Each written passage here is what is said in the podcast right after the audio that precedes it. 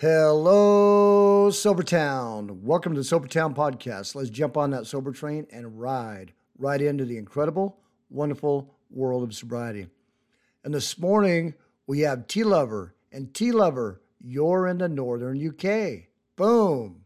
I am indeed. I'm um, I'm in northern UK in the beautiful Pennines. So uh, we've had a bit of snow this week, Drifter. Um, so at the moment, as of today, I am just over six weeks sober. Um, Congratulations. I am going to. Oh, thank you very much. It's uh, hard fought, to put it mildly. Yeah, mildly. Um,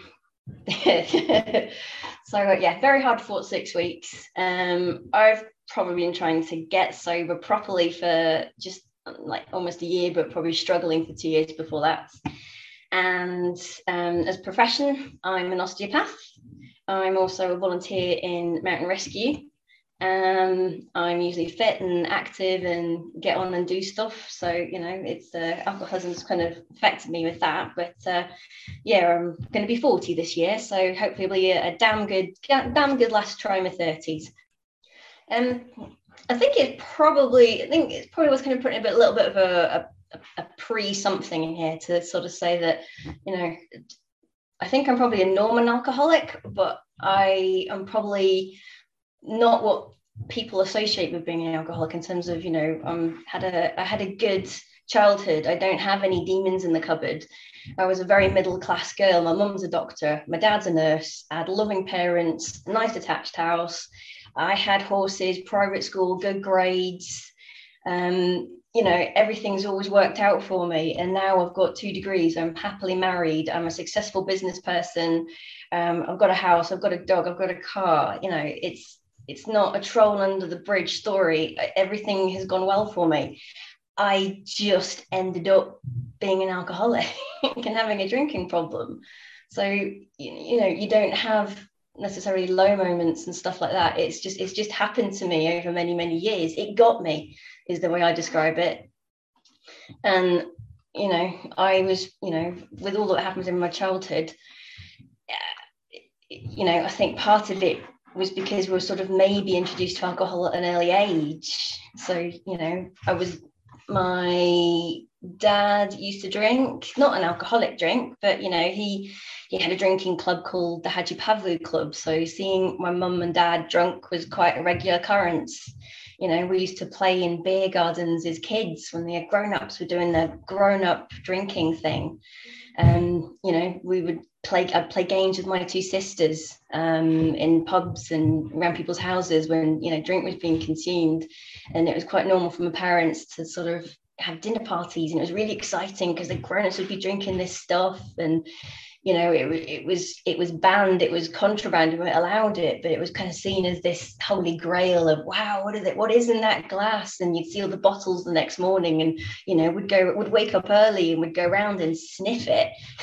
It sounds oh, disgusting really? yeah we'd wake up the night after mum's had a drink had, a, had people around for dinner we would go around and my sisters would wake up and we'd go around smelling the glasses to see what was in them. And most of the time it was like oh disgusting that's minging so it wasn't good, but we are just like so intrigued by this stuff. So you were young and you were watching the adults um, have a great time, and you're like, well, what is this giving them such a great time? Yeah, absolutely. So you know, wow. it was it was always viewed as a as a positive thing. You know, the grown ups are cool. Look at them; they're drinking. They're going to the pub. What's in that glass? It was intrigue. Um, and then I don't know what age I was, but then you know, me being the eldest, I'm the eldest of three sisters and um, you know, my dad was trying to get me to drink stuff. So probably from about the age of eight, I reckon, he was like, "Oh, try this, try this," and it was, you know, beer, disgusting, wine, minging. Um, but when we went on holiday um, to other countries, you know, they had liqueurs. So Cyprus has got this very sweet orange liqueur called Filfar. So of course, when we went to Cyprus, he tried me with Filfar, and it was absolutely gorgeous. You know, it's like, oh, this is special, and you feel really you feel part of the grown-up clan having like a little sip of Filfar uh, on holiday. So you know, it always has this positive connotations. and you know our Cypriot friends, they would they would kind of make us special drinks and stuff like that. And eventually, Dad found drinks that we could have at Christmas. It was very sweet stuff, like um, I don't know if you have this in the states, but it's like Baileys and Sheridans, which are really, really super sweet liqueurs. Not very high alcohol content, but really, really sweet. So, you know, he would sort of experiment with us as kids and kind of go, oh, try this, girls, try this, try the other one. so, yeah, so, you know, it, it was always kind of, as a kid, it was always kind of a, a fun thing, a, right. a posh thing, a grown up thing. So, you know, we were sort of exposed to it from a young age. And I wasn't getting drunk or anything being eight years old. Although I did get drunk when I was three, apparently. I nicked one of my parents' cocktails on holiday. you nicked. What's nicked? I, I uh, nicked in the UK means stole. Oh, you stole it. Sorry, I, I, I, drank an entire rum cocktail at three and then passed out. Oh my gosh. You started yeah. early too. Apparently so. You did. so yeah, I don't know if that was part of the future or not, but that's what happened. well, it, it um, got a um, grip on you at an early age, it, it looks like. Yeah, yeah. Um, but yeah, we sort of we did move um, as kids. Um, we did move around a lot. So dad would sort of get bored with a job, and then we'd move somewhere else. Um, so you know, for each stage of my education as a kid, I had a different location. So we moved around from place to place to place. So it was, you know, new set of friends have to fit in, new set of friends have to fit in, new set of friends have to fit in. Um, so yeah, that was kind of the, the pattern a little bit. And I think the first time first time I probably got drunk was about maybe 16, something like that. So I think around this time, Alcopops had come to the UK. I don't know if you had them over there, but around about sort of like 90, 1995-ish, um, these stuff called Alcopops came up, and it was basically alcoholic lemonade. So you can guess what target audience that was if you're producing something called alcoholic lemonade. right, right. Yeah. So um, my dad found this hooch stuff. He's like, "This is amazing, kids! Look, it's alcoholic lemonade. Let's try some." And it just tasted like pop. So uh, that became a thing in the house. And the first one we got drunk was at um, a school party. So at this point, about 15, 16, I was short, I was blonde, I wasn't one of the cool ones. Um, I wasn't a nerdy one either. I was kind of a bit of a no man's land. I just kind of hang around with the nerdy kids because they were the nicest. But at this time, all the cool kids are sort of going out and they're, they're going to have parties and they've got boyfriends and all this other stuff. And um, you know, we weren't we weren't part of the cool gang. And then we got invited to this party, and you know, there was alcohol and bloody hell, I went for it. I remember I got so hammered, uh, hammered means drunk, um, got so hammered that somebody, I wanted something to drink, I wanted water. And I was so wrecked that I didn't realize that what I was actually drinking was neat vodka. So I jugged it right back. Didn't realize it was neat vodka. And my dad had to come pick me up. And I remember all the word, the only words I could say was a very slurred thank you. And uh, I didn't sleep last night. I felt rubbish. It was a very bad experience. I've got mini blackouts. Um, you know, it, it, was everything bad about drinking all in one night. You'd think a girl would learn after the first one. Yeah. Um, you'd think, but you don't. You don't. So yeah, yeah, it wasn't a very nice experience. Um, you know, I might have snugged the boy. I don't really know. Got a vague memory.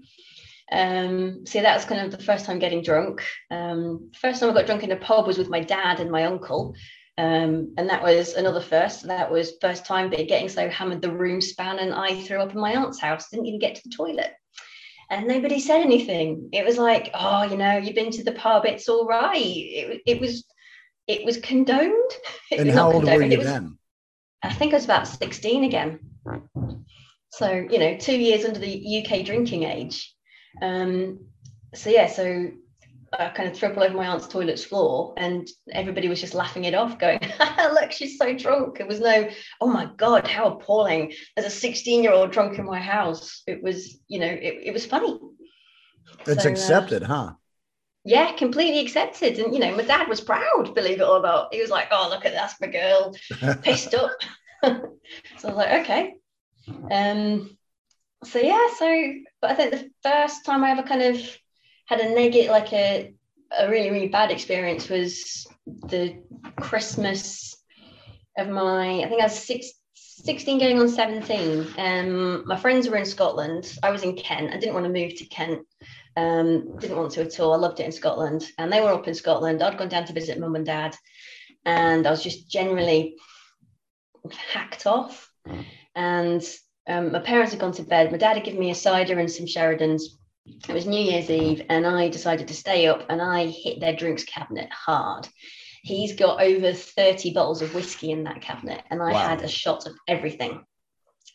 Um, I don't remember closing the cabinet or going to bed. So this is like my first proper blackout at age 16, and my first solo drinking episode as well at age 16.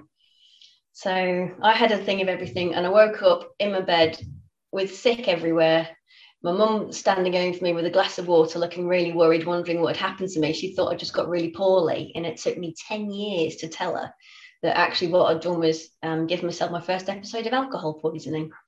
Wow. So that was uh, that was good. um, so yeah, so then it kind of then it changed a little bit. So you know, you turn 17, and what do you do when you're 17 in the UK? You go out to the pub and the club with your friends. So you know, it's normal to kind of sneak into pubs, get a couple of pints or Smirnoff ices or whatever the hell it was, usually something disgusting and sweet. Um, and then, you know, sneak into clubs. You know, I made fake IDs for God's sake. I was part of the art department at Cleveland University. there isn't a Cleveland University. I made it up. Oh, yeah, that's we dressed up. Yeah, honestly, um, this university didn't exist, but I had a library card that had my date of birth on it. Um, and yeah, I would just, you know, show this thing, and it was completely fake. It, it was it was awful. You know, we'd dress up, we'd flirt with bouncers to get in. Oh, it was cringe fest, absolute cringe fest. Um, but you know, it, it was normal to just sort of go out, and it, it was almost like a badge of honor to be absolutely hanging the next day and still go to school. You know, we'd, me and my friend that went out with would wake up in her bed. It was normal to kind of share a bed so sort of like wake up in her bed and just go, oh, I feel terrible. This is disgusting. Um, and yeah, you sort of end up that. And it, you know, the rougher you felt, the worse the hangover, the more drunk you got, the, the kind of cooler it was. It's just wrong. um, so that sort of continued for a little bit. Um, but yeah, when I I needed to save some money.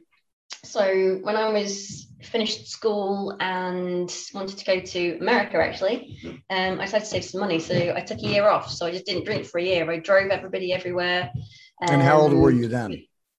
I think I was 18 going on 19, I think. Um, so so you've been drinking a lot. a lot from 16 on. You were drinking a lot. Yeah, yeah, yeah. But it wasn't, it was always in company, apart from that one episode, it was usually um, socially. So you know it was it was a weekend with dads as a treat it was going out with a friend in canterbury it was you know it was all kind of normal for uk drinking to kind of go out and get completely rat-assed on a friday saturday night and you know it was just it's what everybody did um, I think as well, I, I did probably drink more than most of my friends. Um, I probably did start the decline of the stop button. Um, you know if people you know i didn't know when to stop. I never did. I never have done. So you know i was usually the one that was more drunk than anybody else which is probably why i spent more money which is probably why i decided to stop drinking to save money. So you know i was always the one that kind of had a reputation for being the most drunk the most hungover the most passed out. I was but no it was a badge of honor though for you kind it of. was you know, the sillier you were, the stupider stuff you did, the, you know, it, the the what the, the more kind of respected you were almost. It was, you know, they, they weren't bad people. Don't get me wrong. They're not like they're not horrible people. They were all the same as me. They were in the same school. They had the same background. It, you know, it was just normal. Right. Um, so yeah, so then took a year off and that was fine. Didn't miss it. Coped without no problem whatsoever. I even said I love you to somebody the first time, completely stone cold sober, and they were hammered. They don't don't, don't even know if they remember it. so, you know, in a pub, in a pub as well. So, uh, so yeah. So then um, went to uni. So I went to um, a university in England, um, in the Midlands, that's very renowned for having a very strong drinking culture. Um, I didn't choose it for that reason. It just I chose it because it had the degree I wanted to do, but it had an incredibly strong drinking culture.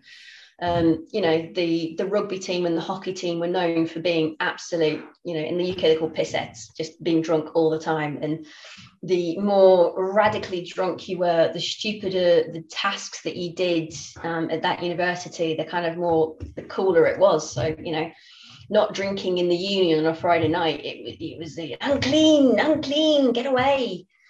So, so um, if you didn't yeah, drink, you were unclean.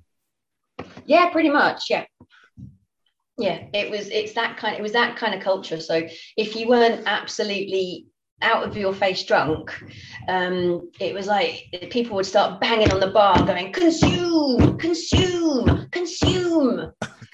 so you were kind of pressured into getting absolutely off your tits. Yeah. Um, and even, you know, I started off in the first year, I was a really good girl in the first year at uni. I hardly drank. Um, my boyfriend was very controlling. Um, he, he, he, didn't like me going out. I didn't want to go out because I was really sad because he wasn't there. And then after I had enough of his rubbish, um, I dumped him in the second year. And then I went absolutely bananasly drunk. I was out, you know, I don't know how I got a degree between my third and second year. I was a proper Loughborough student. I was out most of the time in my the start of my third year, I drank um, pre-drinks, pre-drinking before you go out, which was normal at Loughborough. You get drunk before you go to the club, before to the pub or the club. So you pre-drink, then you go to a pub for a couple, then you go out to a club or the union or something. So there's a lot of alcohol consumed, and usually you kind of do it only once a week. But the first two weeks of my third year, I went out every day for two weeks, and I made myself really ill. Um, and then I carried on drinking and I ended up with pleurisy. So I really had to stop for about three weeks and have three weeks off uni while I recovered. I made myself that poorly. And my, to be honest, my lungs have never recovered. They're still, they're still weak from, from that episode. So yeah, that was the first bit of uh, health damage from overdoing it. So what did it damage? Um, so pleurisy is an infection of the lining of your lungs. So you've got your lungs. Oh, you, it affected your and lungs. then you've got the yeah. yeah, so it affects his lungs. So it's an infection of the lining. So I kind of was coughing a little bit during my two week bender. Um, and then I didn't do anything about it. And the infection that I had actually went into the lining of my lungs. And it's, you know, it's a horrible infection. You know, you can't raise your hand above your, you can't wash your hair because you can't raise your hand above your, your, your shoulder to, to put your arms back because it pulls on the lining of your lungs. You're just bedridden. It's horrible. So yeah, I, I managed to properly break myself through alcohol. So that um, damage from then is still with you today. Yeah. Yeah. They're still a bit weak. I can still do stuff with them, but they are a bit weaker than they once were. Gotcha. Um, but yeah, so you know, during that time, lots of you, and this was normal student drinking, which is the really alarming thing. Um, and when we went out, we even did something which is disgusting. We um, we did this thing called a tactical chunder, which is a lot of the stuff that we drank at uni. It was very fizzy, very sweet. Um, so you'd get full quite quickly, kind of like drinking beer, but not. And if you were feeling really, really full and bloated, but you wanted to carry on drinking, you'd go to the toilet and throw up so that you could actually carry on drinking more. So if you're feeling a bit sick, it was quite normal. Um, you know, what am I now? Like 20, 22, 20, oh God, 20, in 20s, early 20s, and you're going to the toilet in a bar or a club, and you're going to the toilet, and all you do is you stand up and you go, sorry guys, tactical chunder, hey, off you go. Nobody cared. Wow. Sometimes you even have a, sometimes you even had somebody in the toilet with you going, yeah, I need to give it a go, me too. It, wrong. so you'd go uh, get it out of you and go back for more. Wow. You, you'd empty your tummy so you could actually fit more drink in. Right, right. And then, you know, during this time as well, it was um, I was drinking to blackout quite frequently. Um, I got a bit of a reputation because I would wake up in somebody else's bed and not necessarily who the hell that person was. Um, only happened about four times, but still, that's four times too many. Um, so yeah, yeah that's got to be doing... terrifying. Waking up, who the hell is mm. this? Where the hell am yeah. I at? Yeah and usually i was still so drunk that i would just kind of like just lie there just going eh, whatever so yeah it, it, was it was not a good time to be honest. But that was kind of you know the definite decline of the uh, of the uh, stop button. That was in the early twenties. Wow. Um, and then, then I had to grow up a little. So I moved back to my dad's after uni, and then it was you know. So what was it like three, three years of college then? Yeah, yeah, yeah, three years. So one year really, really well behaved. Second year a bit dodgy. Third year off the rails. Gotcha. So yeah, so yeah, then it was time to kind of go back to parents, um, grow up a bit, and then it was kind of social social drinking, but wasn't necessarily getting getting drunk like drunk like that as often. But if there were opportunities where you could, I definitely went to town on them. So I would definitely, you know, if there if there were opportunities where you, you could get absolutely stoshed, wankered off your tits, I would make the most of it. So I was just, you know, using opportunities um, at mum and dad's, you know, using going down to them, sitting in the hot tub. You know, I could easily put away two bottles, three bottles of wine on my own, and everybody else would maybe have a glass or two. But dad would keep bringing out the wine, going over to friends' houses. There would always be there would always be wine going out for dinner. Um, there would always be wine. Um, you know, so it wasn't necessarily a badge of honor anymore. It was just, oh, you know, let's crack open a bottle, let's have another bottle of wine and stuff like that. So, you know, it was kind of drinking socially and drinking normally, but drinking more than I should have done. And at some point, it started. I used to. I started getting annoyed because people weren't drinking as much as I was, and I started getting annoyed because they were they wanted to stop and I wanted more.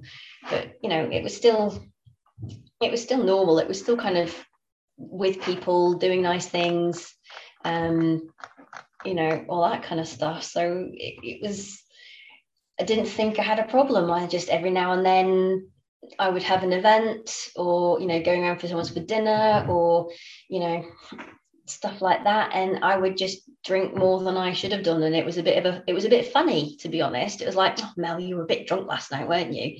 And no it wasn't a bad thing. It was just uh, an observation. So you know i was getting away with it I was, well, it's was, it's was, acceptable up to this time through your whole life. It's been a badge of yeah. honor, and it's just acceptable to to be that way.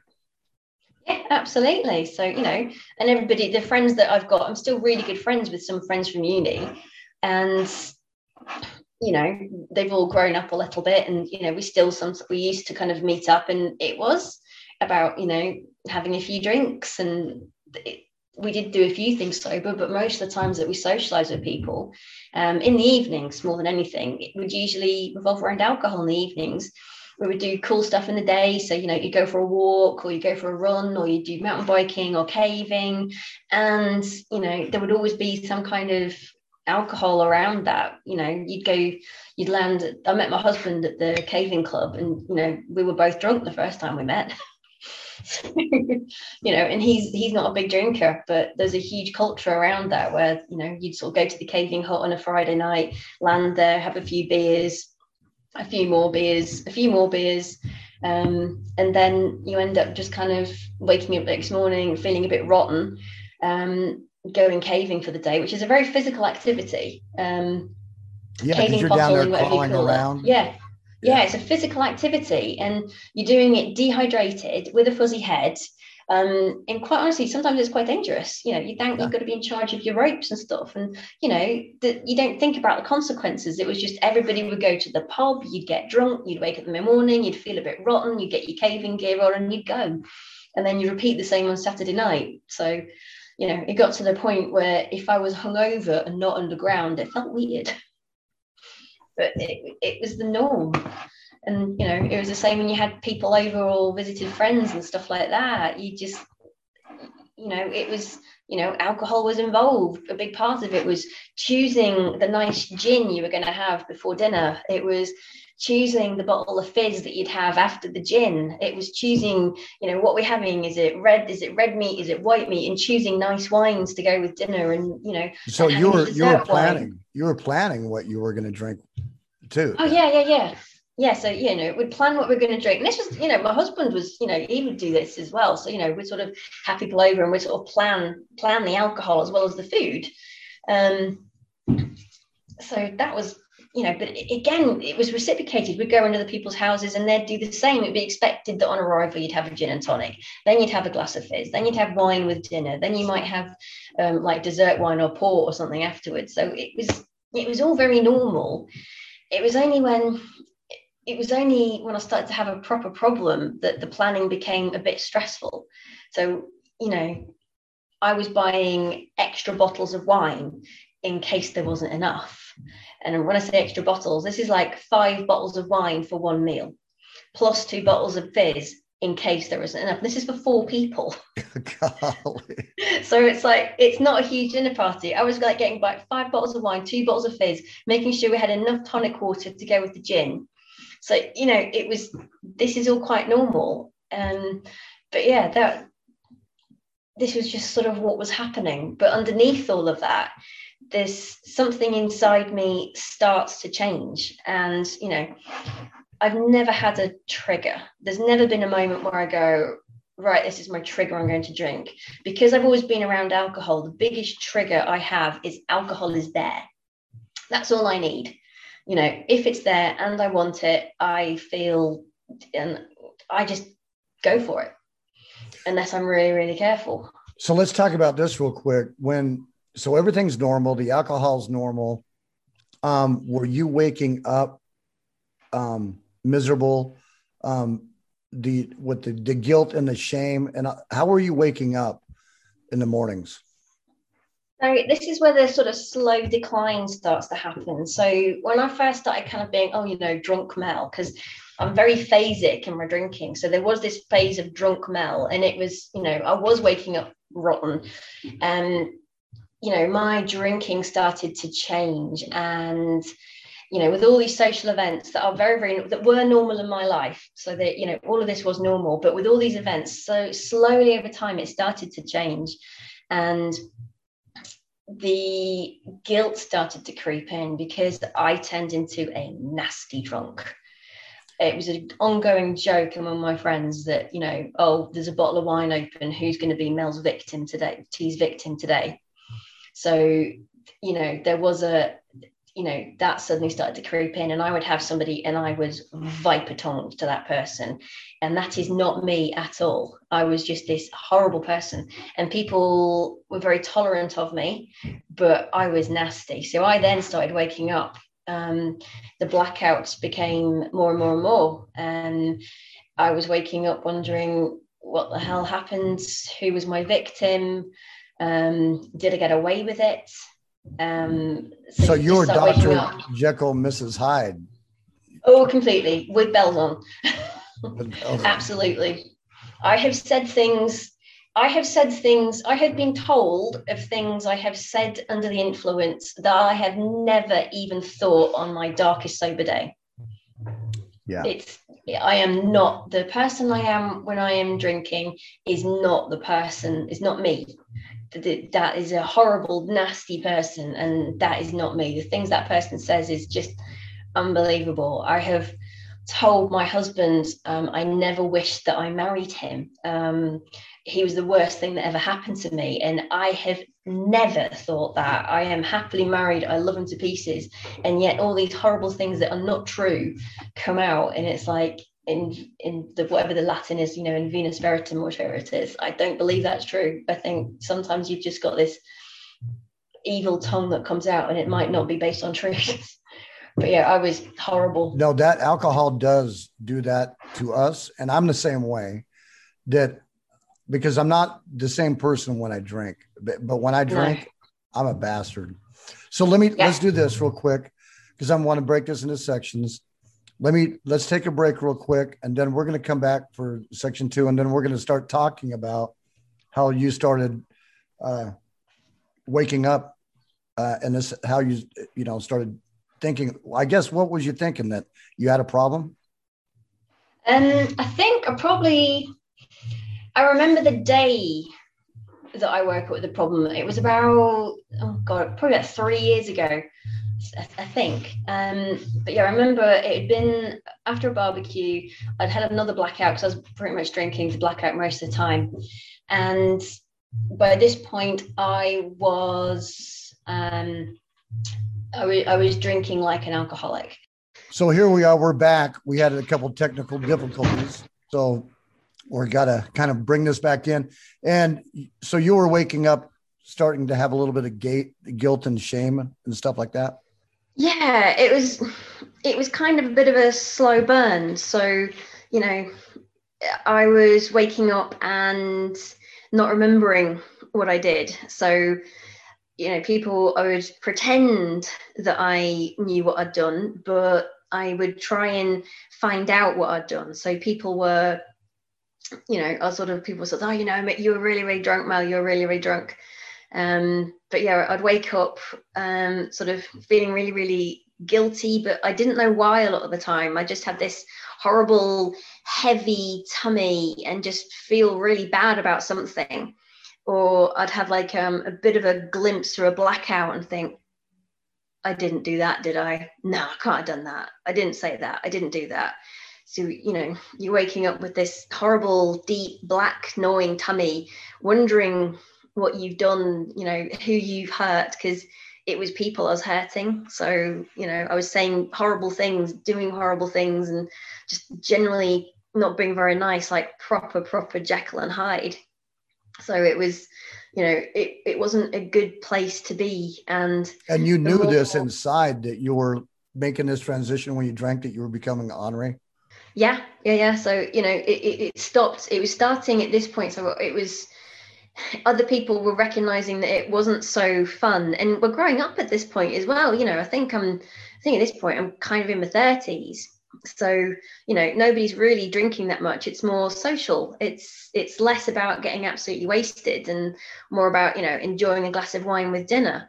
But i i was stopping being able to do that i was using social social things like barbecues people over going around for other people's houses i was using those as an excuse to drink and I was stopping looking forward to, oh, we're getting to see so and so. It wasn't that.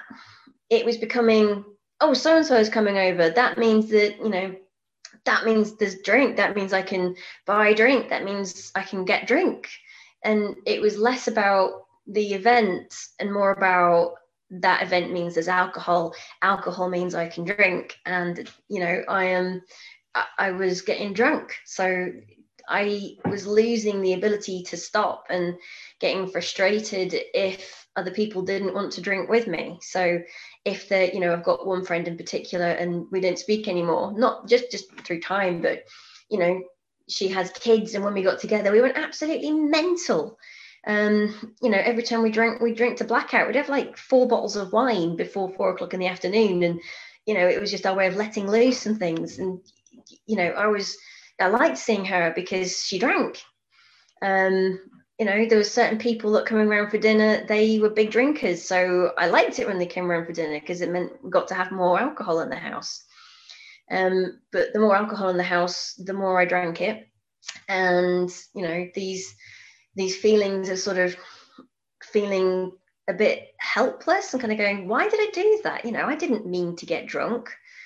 Um, and yeah, I remember the there was sort of this slow, steady decline where, you know, I was pre-drinking before people coming over. I was always making sure that I had bottles of things on hand if should we run out, um, heaven forbid, disaster if we run out of alcohol. So, you know, all these things are sort of like going on and the behaviors are changing and, you know, alcohol without me knowing it was getting me. And I didn't recognize the problem. I was just like, you know, I you know, just got a bit drunk on Saturday and offended so and so, but they're all right. They'll forgive me. All I need to do is apologize. So I was waking up, um, feeling wretched, um, wondering what I'd said, wondering what I did, and you know, just thinking I was saying a lot of sorries. Um, and a lot of the time I was saying sorries for things I didn't even remember doing or didn't know why I was saying sorry. I just felt that I had to apologize. so, you know, it wasn't a very nice place to be. So it was um, like a um, like a burden on your soul, kind of. It was a heavy. Oh, definitely. It was a. It was you know, it, like I like I said, like alcohol was becoming dark. It wasn't, you know, it wasn't. Uh, it wasn't a sunny day drinking in a pub with friends. It was um, go to the local shop, buy two bottles of rosé, sit in the garden by myself, and drink to blackout. It was, you know, and then not remember. Um, and then, you know, it was pre-drinking before people coming over, sneaking back to the house to drink neat gin from bottles of gin. So you were just was, consumed with. Oh God, it was, it was terrible. Like it, it was. I look back and you know, at my worst, and this is probably there's probably two phases of at my worst. There's the sort of drinking to the point where I recognized as an alcoholic. And at this point, I was, you know, I was just drinking, socially drinking with friends, pre drinking, making sure I always had enough, starting to get a little bit cross when people didn't want to drink with me. And you know, occasionally drinking alone um, properly to blackout, you know, like, a, you know, drinking, drinking on Tuesdays after work, drinking Wednesdays because I didn't have to work. And, you know, I was, I kind of knew there was a bit of an issue, but I hadn't woken up to the depth of my issue. And I was, you know, I was waking up on Thursday mornings calling in sick because I drank too much to go to work. Um, I was still drunk. So I was calling in sick more often. Um, losing patients because not patients as in patients is in actual patients that I treat, So losing patients because I was calling in sick so often because I was too drunk to go in. And I would wake up and go, why did I do that? Why did I drink? I didn't need it. I didn't want it. It was a weekday, for God's sake. Why did you start drinking at two o'clock in the afternoon? And all these whys started uh, started coming in and it's just like no no it's, you know you can beat this it's not a problem you've just got i called it my bad habit so you know when the other half would turn around and say oh, you, you, know you were really drunk you, were bad yesterday i just go no no no it's just, it's just a bad habit i can stop any time. so i was in this wonderful place where i was definitely drinking like an alcoholic, you know, normal, I say normal, inverted commas, the normal, the muggles, they, you know, they can have an open bottle of wine in the house. They can walk past a gin shelf full of 30 gins, which is what we had. We were very proud of our gin shelf. It was, you know, there were hundreds of pounds worth of gin there. And, you know, people can not notice it. And, you know, they can have bottles of wine in the cellar and not notice it. But for me, if it was there, I drank it. And you know it had a neon sign on it huh? Yeah absolutely. And you know i would go downstairs to the cellar open a bottle of wine and i would keep making excuses to go to the cellar and drink that wine.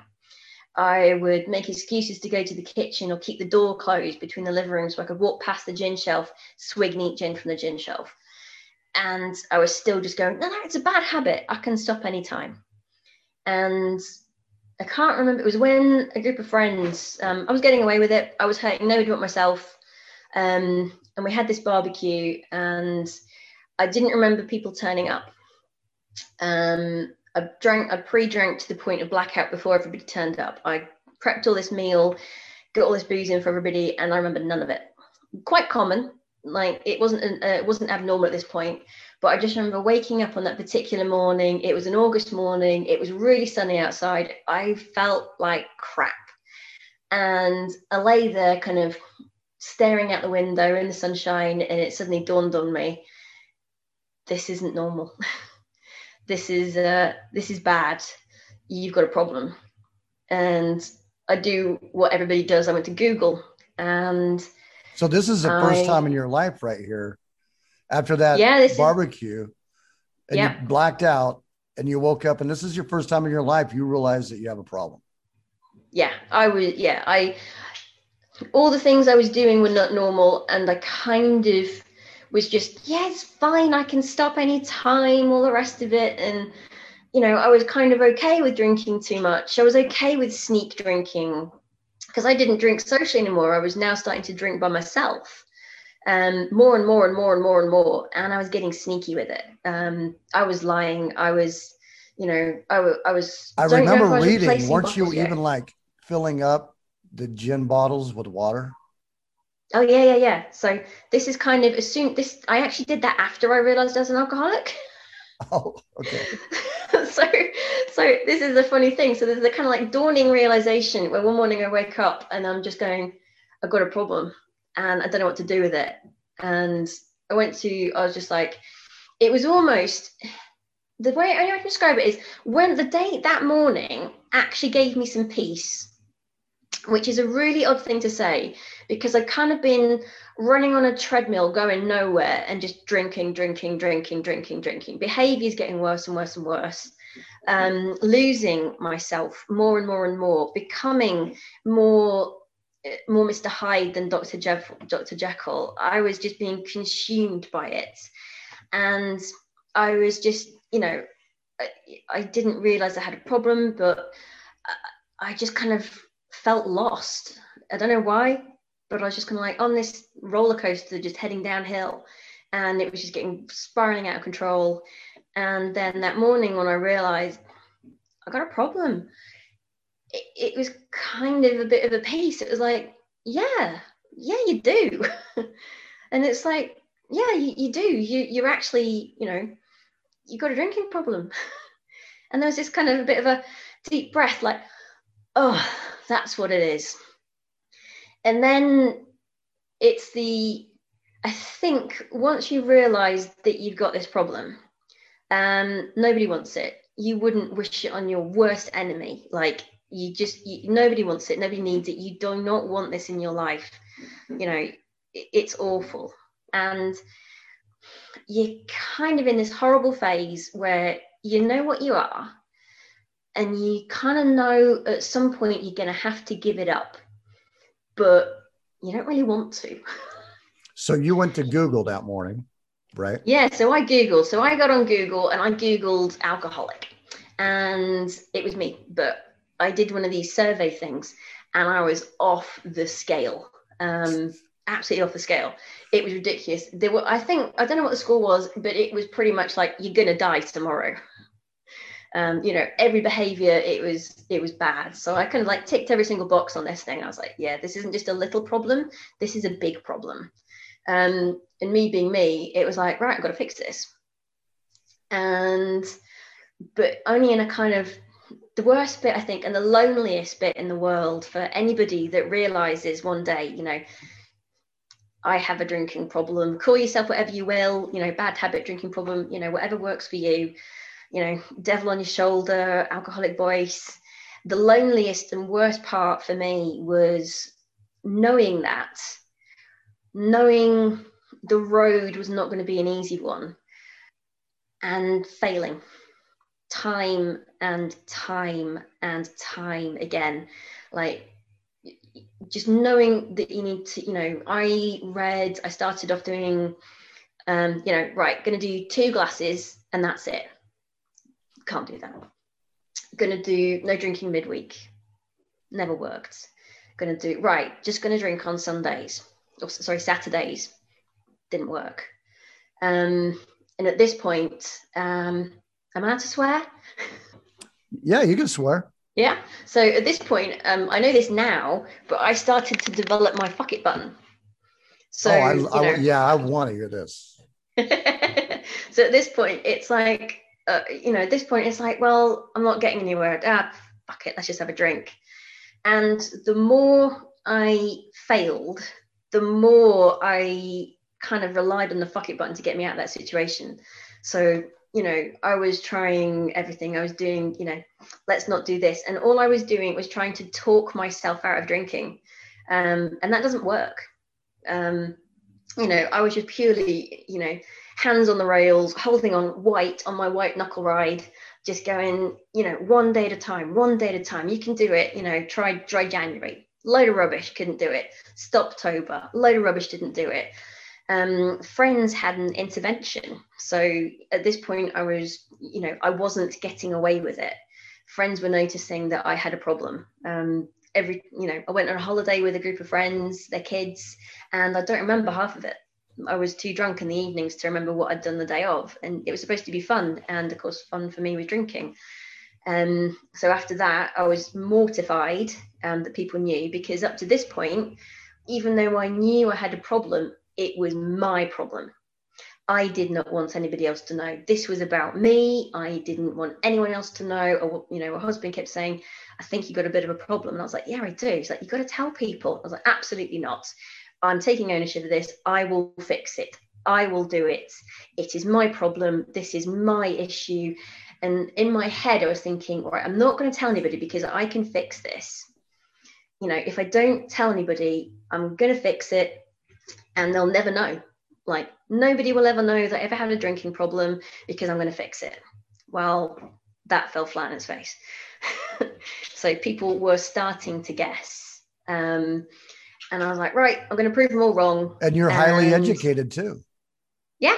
Yeah. I wanted to fix it. I desperately wanted to fix it.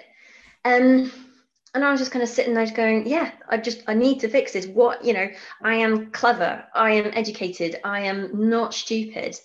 And, you know, I, I didn't like the label of alcoholic. I was just like, no, I'm not that. and, you know, I was scared of it. Genuinely, I was petrified of it because, you know, you don't you know, I'm not, I can't be. I'm a doctor's daughter. I've got two degrees. I've got my own business. I'm an osteopath. I'm successful. I can't be this thing. I've got to beat it. I've got to kick it. I've got to, I've got to move on. So, you know, having people know, oh my God, I, I was, I, I took a day off work and I think I was dangerously dehydrated because I think I spent about three days crying. Still drank. I was still drinking, but I was like, oh, this is terrible. And it was that horrible cycle of, you know, the FIB, oh, they know, F it, drink. So off I went.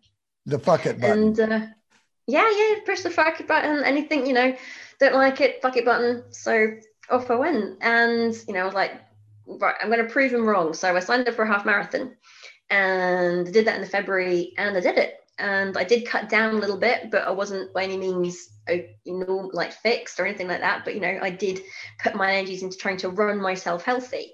Did the half marathon, straight back into old ways.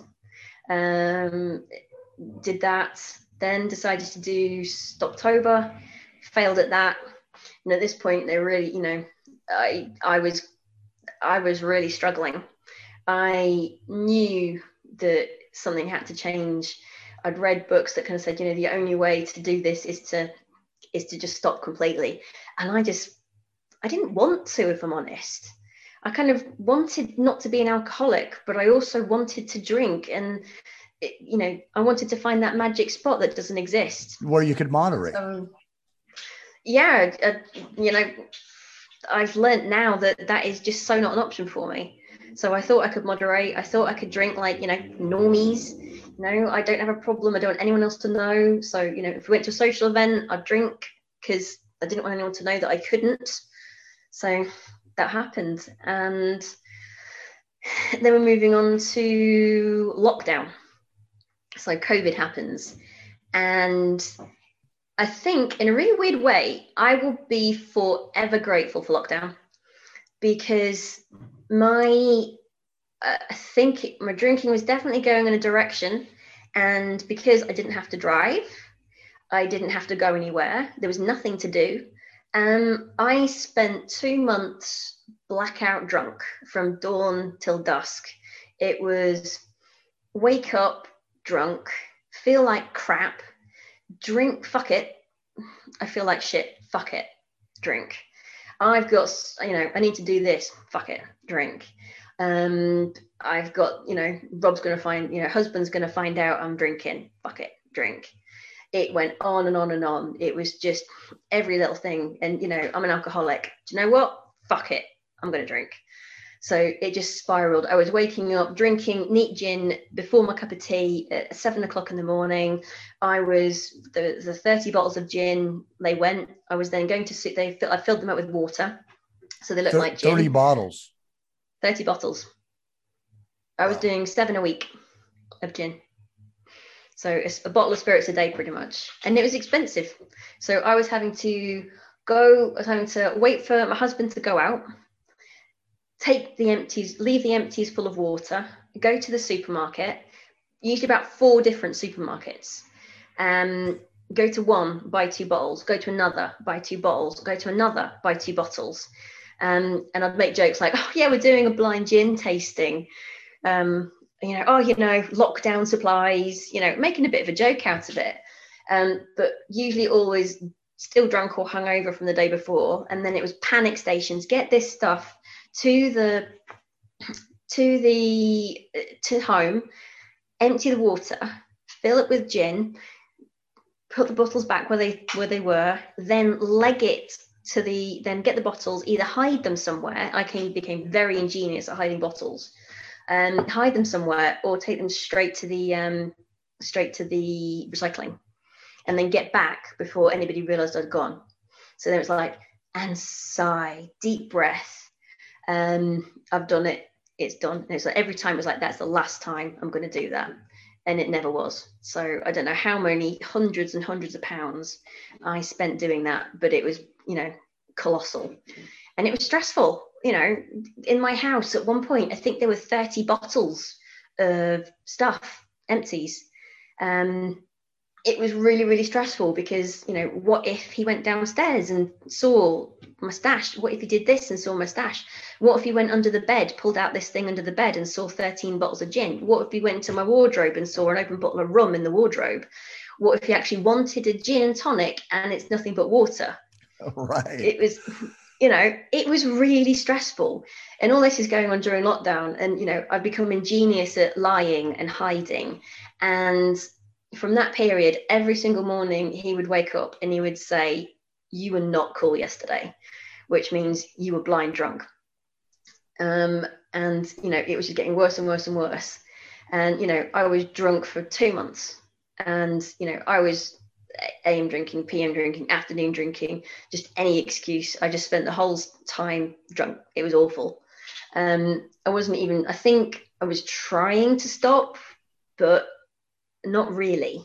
I think in my head I was like, fuck it, you know, fuck it button, just fuck it, you know, lockdown, fuck it, drink problem, fuck it. So I was just in this horrible well of nastiness. And yeah, then um then one day my had had probably another bottle of gin and my tongue felt weird. And you know, at this point I was also looking in the mirror to see when I was going yellow I was convinced that it wasn't an if, it was a when. You know, you cannot drink, you know, seven bottles of spirits a week and not be undamaged. Right. But FIB, fuck it button. You know, this is going to kill me. Fuck it. I don't care. So I kind of sat there. So called the doctors, and at this point I was listening to Catherine Gray, I think it is, and she said, um, you know, B12. So I was like, I'll call the doctors, get a B12 test, and I um, did mention at this point and say, I am drinking too much. Not just, okay, right. They weren't very nice about it. They weren't supportive, put it that way. So they went, right, let's do bloods. So off I went to doctors, got bloods. And um, I remember getting a phone call completely out of the blue. And the GP called me up and she said, Yeah, you've got some abnormalities in your bloods. And I was like, What? Uh, she's like, yeah, your B your B12's fine, but you've got um, you've got you know something to come back with your liver function test. We need to do more tests. And I was like trying to get some answers out of it, wasn't having any of it. And um, I remember that Catherine Gray had mentioned, you know, something called I Am Sober. It's like a, an app. So I was like, right, I, I, need something. So I called up AA and spoke to this lovely girl, and she was really, really helpful. But I, I just needed to talk to somebody. So I called up her and you know she sort of did the AA stuff. Not didn't particularly warm to it, but you know she was really kind, really lovely, and sort of said, you know, you, you know, you can turn this around. And I was like, yeah, no worries. So I kind of thought, okay, I can do this. And I decided to kind of like download this counter app, um, IAS. And unbeknown to me, there was this whole community in IAS. So I got my blood results. They were off the wall, terrible. Um, I was scared shitless. Um, and I just kind of like downloaded this app and it was like, right, this is great. It counts. Excellent. And then there's like community and I'm on day zero and there's all these other people that are on day zero, like 400 people. And I was like, bloody hell, what the hell, what's just going on? I'm, I'm not the only one. This is great. you know, there's, there's other people like me, if for want of a better term. So I was like, oh my God, this is kind of cool. So you're finding um, out you're not alone. Yeah, because before I, I, I I kept it to me. This was, you know, this is my problem. I'm going to fix it. Yeah, yeah, yeah. And then suddenly there's like this whole community out there of, you know, normal people that aren't living under bridges, drinking tins of drinking tins of cider under a bridge, homeless with a dog, which is what everybody thinks. You know, you know they've got wives and husbands and families and jobs and you know they're they're they're living they're they're doing it.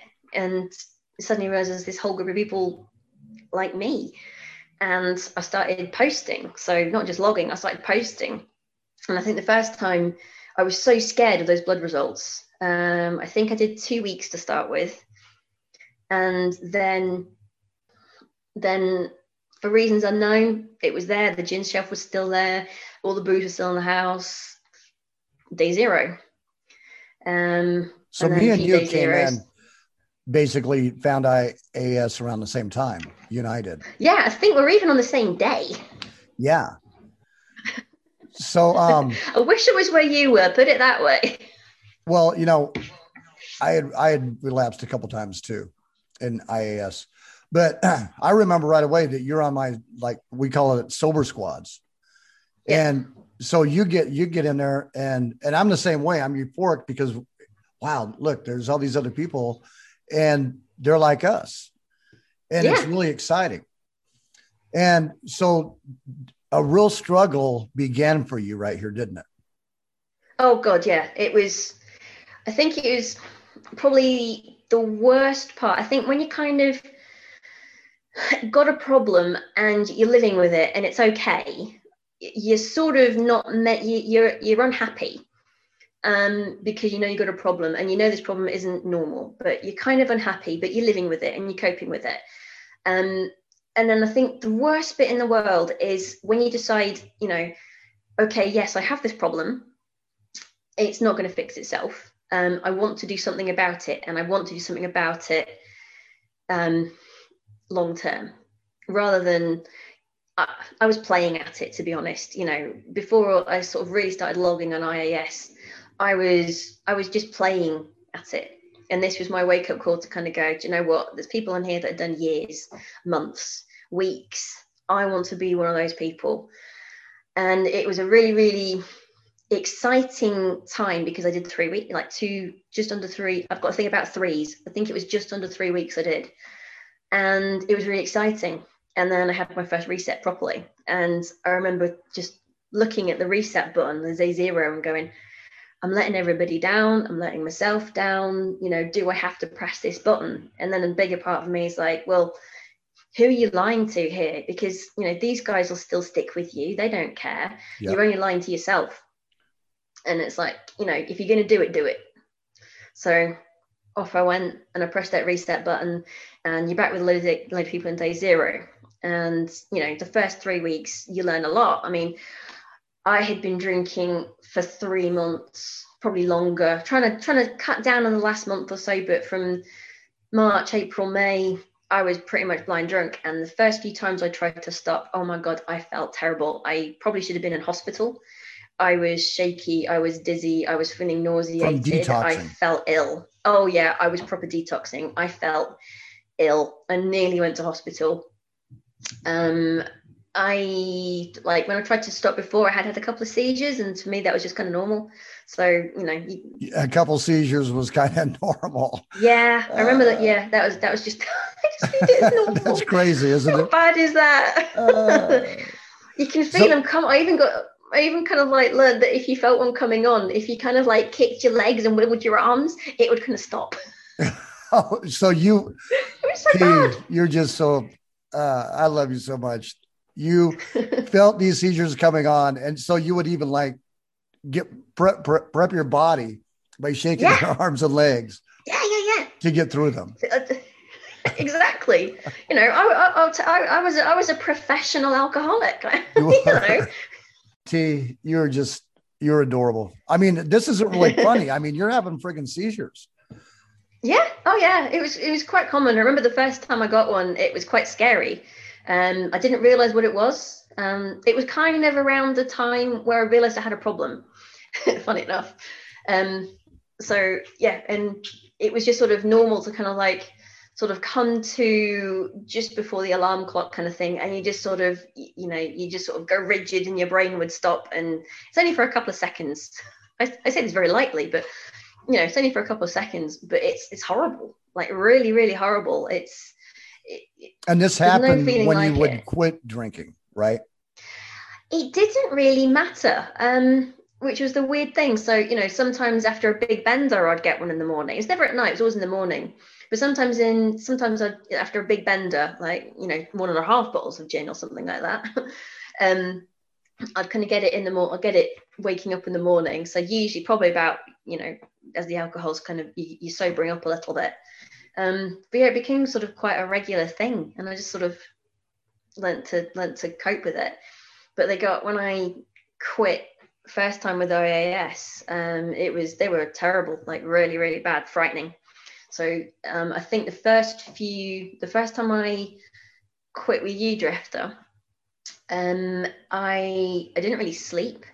Um, you know, I was you know, I've done loads of posts on IAS about all the all the stuff about my bed, but I was scared of going to bed because, you know, when you're lying there, knowing that you've got a problem, trying to quit, you've got all those horrible dark thoughts going through your head.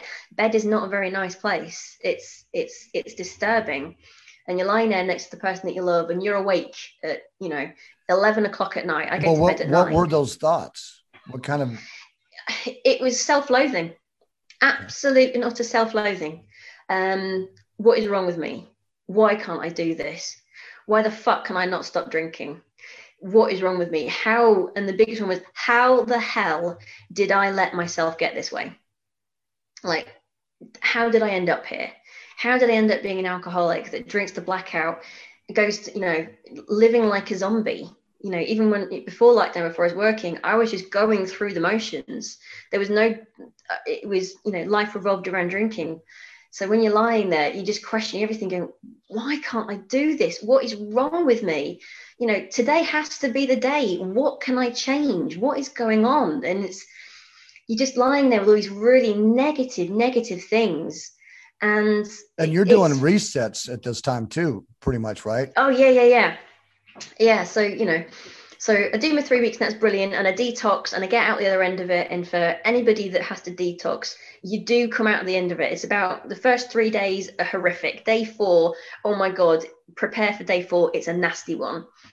And then it sort of gets better. And then two weeks, all the alcohol's gone out your system and you start to kind of heal a little bit. But it is rough. It's it's not fun. And then and that first one, oh my God, because it had been so long since I've taken a break, it was absolutely horrific. Um, it was just nasty and then do my three weeks, get to almost three weeks, and I don't know why. I can't remember what happened. I just probably walked past the gin shelf and thought, gin, simple. Back to day zero. And then from that day on, for a little while, it was one day, two day, zero, one day, two day, zero. And I'm still not sleeping.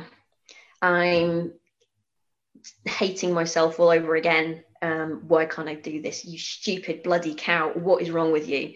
You know, why can't you do this? You've got, you know, at this point, you've got, you know, you've got a dog, you've got the husband, you've got the house, you've got everything. What is wrong with you? You've got no reason to be an alcoholic. You've got no reason to drink. What are you running away from? It, it's all, you know, I, I, I was hating myself for doing it, and yet I was not stopping doing it. Um, so you lay there all night, do the self-loathing. Yeah. Then that morning you would get up and um, yeah, you would just get triggered, walk by the gym, yeah. and you just kind of get it past that gym then. Nope, definitely not. Um, and then I lockdown finished and I went back to work, and you know I did well. I then got three months. Um, and I remember during that period when I was logging, it was really positive. I I was starting to sleep again. I didn't hate my bed. I didn't hate my phone because when I'm drunk, I text very nasty things and I call people and I don't remember it. So, you know, it, you know, I didn't hate my phone. I was looking forward to catching up with IAS guys. So it was like, yeah, yeah, I'll log into IAS, do my pledge. So, you know, phone wasn't scary. so I wasn't terrified of looking at my phone and going, and life oh, was God, getting better. Please. Yeah, it was getting really good. So yeah, like my phone, learned to like my bed. I didn't smell bad anymore. That was always a positive. um, yeah, I could actually I could actually hug people again without kind of putting my hand over or having a mint or a cheesy crisp. Um, so yeah, you know, it was really really good. I was doing lots of positive things, and at this point as well, um, during this year with lockdown, I I was doing my mountain rescue training so in the autumn it was kind of gearing up towards my final assessment. So you know i can't drink because i'm going to go on the call out list soon so i need to kind of gear up for this. And i did my three months and we went on went on holiday and we stopped past stopped at mum and dad's and i remember eyeing up a gin bottle and i was like oh hmm, forgot about you. And then i got home and i even said to my husband i even said watch out for me um, and I let that little evil bastard voice get me. Um, I didn't even try, to be honest. So those, so those three months, that little voice had kind of left you alone, hadn't it? It's it was a bit weird. So at the start, it was very much there, um, very very much there. It was I was battling the voice the whole time. Um, it, you know, I, I, was I was drawing I was drawing um, like stars on my arm, so like the North Star. So I was kind of like drawing a little star on my wrist, um, with the idea of you know don't lose your way, don't lose your way. Look at your star, don't lose your way. You don't want to go down that path. So you know, if I was feeling a bit dodgy and the voice was kicking in, you know, I was I was kind of look at the star and go no no no no, don't lose your way, carry on, and you know I was battling the voice absolutely battling it. It was, you know, it was there. I was, you know, I, I don't know what I did, but I just remember it was just awful. You sort of just sitting there and you've got this, it's there, but it's not real. And you know it's only in your head. Um, but it doesn't, and, and you know, everybody knows that nobody's putting a gun to your head and making you take that drink. Nobody it's absolutely voluntary. It's absolutely, it's my hand. It's my brain telling my hand to grab that bottle, take the lid off, and put it to my mouth. That's my brain doing that. And but that it's voice, also that horrible little bastard voice. Not only does it give you those thoughts, but it affects your emotions. Um, yeah. High anxiety. Just, I mean, it really, really, uh, it knows everything that's going on. It's part of your mind. And yeah. it just it just triggers everything and it's hard to really just people say sit in it. What the hell does that mean? Because when you sit in that shit you ever see that where people well just sit in it. Are you frigging kidding me? Because that thing i want to run away. right. So you battled the voice in the beginning but someone that 90 days all of a sudden it just stopped? It did. It was it was everyone always talks about this kind of your brain your subconscious and your conscience kind of meet a point where they get on again so you know yes. my you know part of me wanted to drink part of me knew that drinking was a terrible idea and you know play it forward if i drank i would end up um on the floor uh, you know worst case scenario that first night that i drank after the three months um i woke up the next morning I had done everything possible that I had ever done drunk. Um, so I had, um, you know, I my husband basically I passed out on the sofa. I was horrible to him. I'd been on the phone to somebody. I'd argued with my sister, sent horrible texts, been mean to somebody who just lost somebody through COVID. Um, I threw up, wet myself, and I, ha- I woke up um, with no clothes in my bed, having been put to bed, and the husband was in the spare room. All in one night all in one night. Wow. Um, so yeah, everything. It was a condensed version. So you know, uh, that little that little I did. That little voice in your head said, "I'm going to get even with your ass." oh yeah, yeah. You get that three months, you're going to take it now, bitch.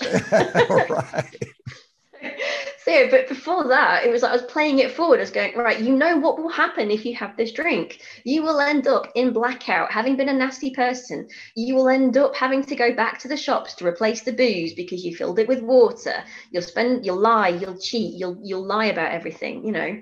You know, you'll break the breathalyzer again because I bought a breathalyzer to prove that I wasn't drinking. So I sabotaged it because I wanted to drink. of course. so what do you do when you want to have a drink? Oh dear, I'm so sorry, dear. The breathalyzer's broken again. So here it was. You had gone three months. You pushed stopped. You were doing okay. Then that night you drank, which means you pushed play again because when you yeah. drink, that starts the loop all over again. And then you had to fight your way out of that again, didn't you? Yeah. So I think because I'd seen I view it. Um, I'm I'm a big fan of metaphor, so I kind of view it as my Scrabble, um, my Scrabble to get, you know, getting breaking that first that first three weeks. The first time I did three weeks, getting out of the pit up the ladder was hard work. It was like crawling through tar to get out of there, and you can see the light, but you don't know what it's like. Um, and then you get to three weeks, and it's kind of okay. But with that three months, I was kind of it was getting easier. I was climbing up the ladder. You could see the light. I was learning to like myself again. I, I knew that life without booze was good. I'd had a birthday and it was sober. Um, I'd had my husband's birthday, it was sober. I'd done things and, you know, succeeded. I, you know, it turns out that when you're not hungover every day, bloody hell, work's a damn sight more fun, isn't it? It is. so, you know, and being in private practice as well, it's a damn sight more lucrative, I tell you. So you know, who knew? Not taking days off sick like three times three times a month or something because you're too drunk, which is what I was doing. So you know, I was taking about probably five days off a month because of hangovers or because I wanted to drink and not go to work. So you know, I, having been in that wonderful place where I learned to like myself, my my drinking, the the voice that said drink and the voice that said don't drink kind of didn't talk to each other anymore. The voice that said life is good, don't drink was there. I was listening, it was singing along, and I was going with it. So it was, you know, it was positive and it was a good place, and I was happy and I liked myself again, which was wonderful because I hadn't liked myself for a very, very long time. And yeah, then when you've been in that good place, and the rug gets whipped out from under you and you're back at the bottom of the tar pit looking up at the sunlight going how the fuck am i going to get to the top of that again? And and doing was, everything in one night that yeah. uh, would take you a year to do before. Yeah. So it was you know it was probably the worst it was probably in terms of my journey in alcoholism that bit i, I october because I knew how good it felt to not drink, because all the people like yourself that I'd started up with were having such good successes. It was, you know, I had IAS, I had people, you know, people were wonderful. When you reset, people like yourself, you know, they go, come on, you can do it, you can do it, you've done it before, you've got all this encouragement. And I just didn't seem to be able to do it. And I don't know what it was. I think the only I've been sober for six weeks, and this time I've kind of learned from all my previous mistakes. And I think looking back, I was just, I didn't want to put in the work. I just wanted to be there. I'm a right bugger for this, you know, because if I've done something, you know, I've run a half marathon. I want to be able to run a half marathon again tomorrow, but I haven't done the training. So if I do it, it's going to go shit and I'm going to hate it. It's going to be rubbish. But I've done three months. And I couldn't forget that. I kept thinking, no, you've done three months, but one day at a time, one day at a time. And I was like, fuck it, fuck it, button. I want to be three months. Fuck it. I'm not getting there. Drink. And it was so infuriating watching people succeed. And don't get me wrong, I was so happy for everybody doing so well. The good thing about IAS is, you know, you are genuinely pleased to see people succeed. It is yes. the nicest feeling in the world.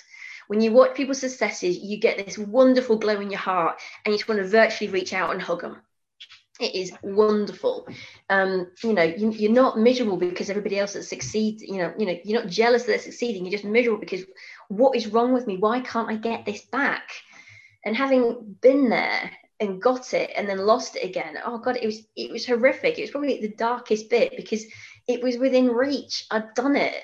And I was more than cross at myself. I hated myself because I'd done it. I'd done all the worst bits. I'd got past the three three days, three weeks. I was on the, you know, everything was starting to repair all the damage that I'd done, and then I just went completely back to square one. Um, and you're resetting every day, and oh, you're laying there I, at night, the self-loathing, yeah. and this yeah. is going on day, and so you're right back in the cycle. Oh yeah, straight back to square one when I reset in at the start, I didn't quite make it to October.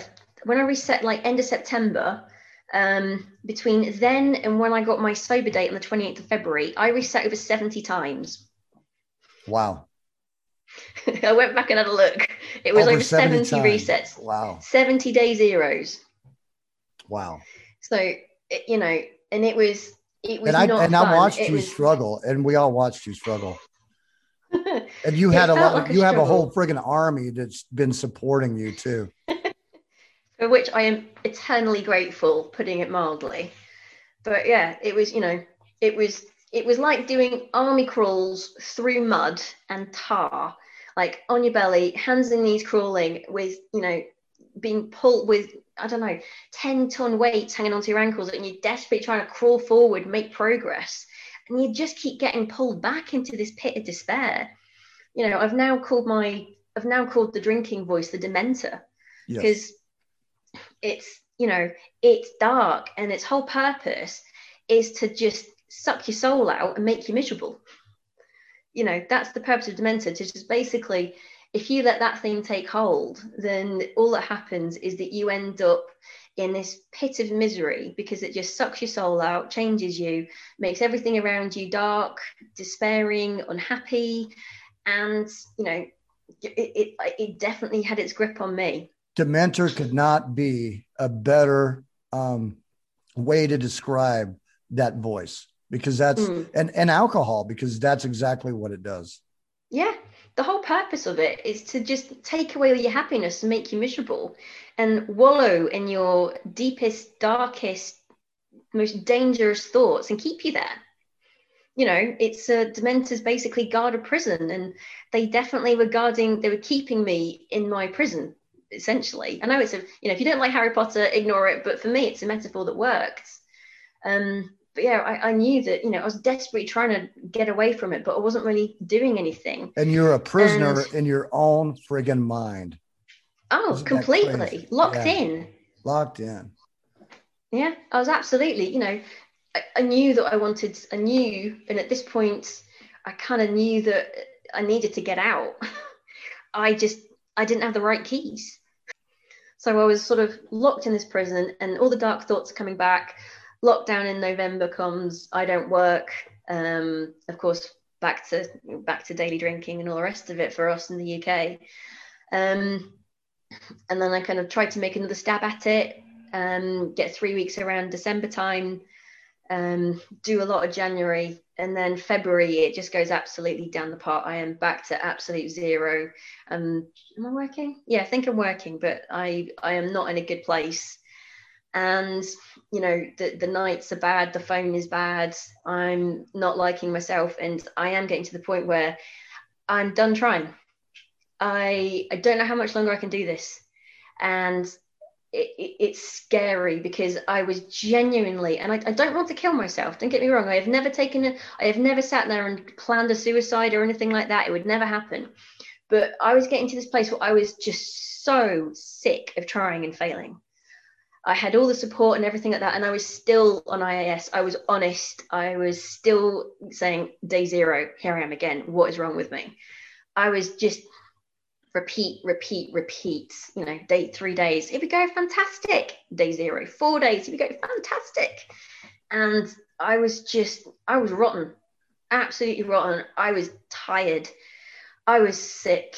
I was emotionally done. And I kind of wanted to turn yellow because if I turned yellow, I would have an excuse to stop. If I turned yellow, or you know, you know, if I drank enough, I wouldn't have to try anymore.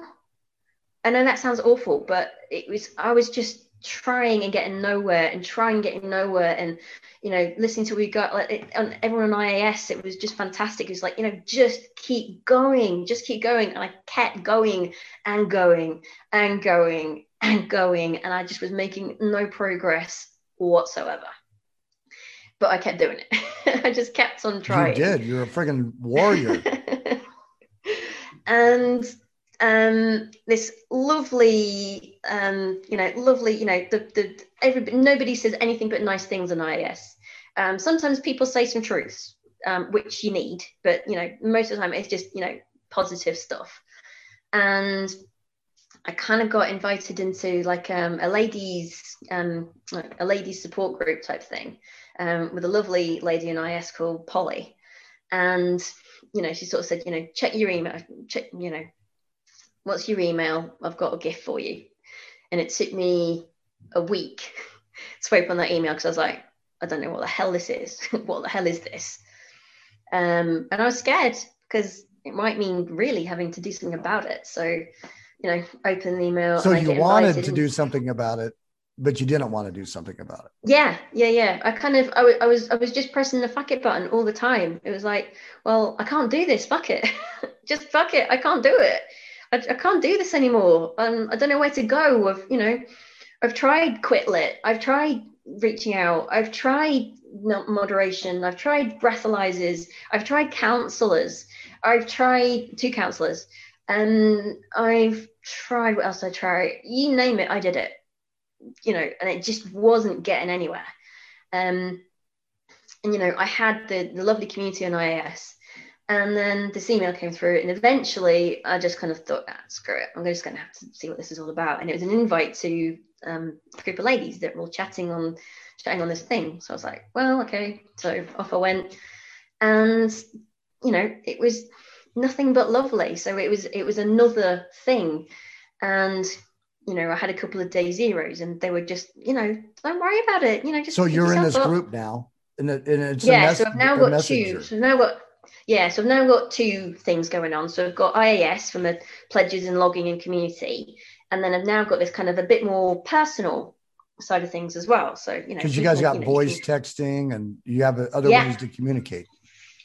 Yeah, so you've now got this kind of like lovely group of ladies checking in, and I think I was on there for about a week, and I had a load of resets, and then I, I had at this point I am getting, I think this is the final wind down.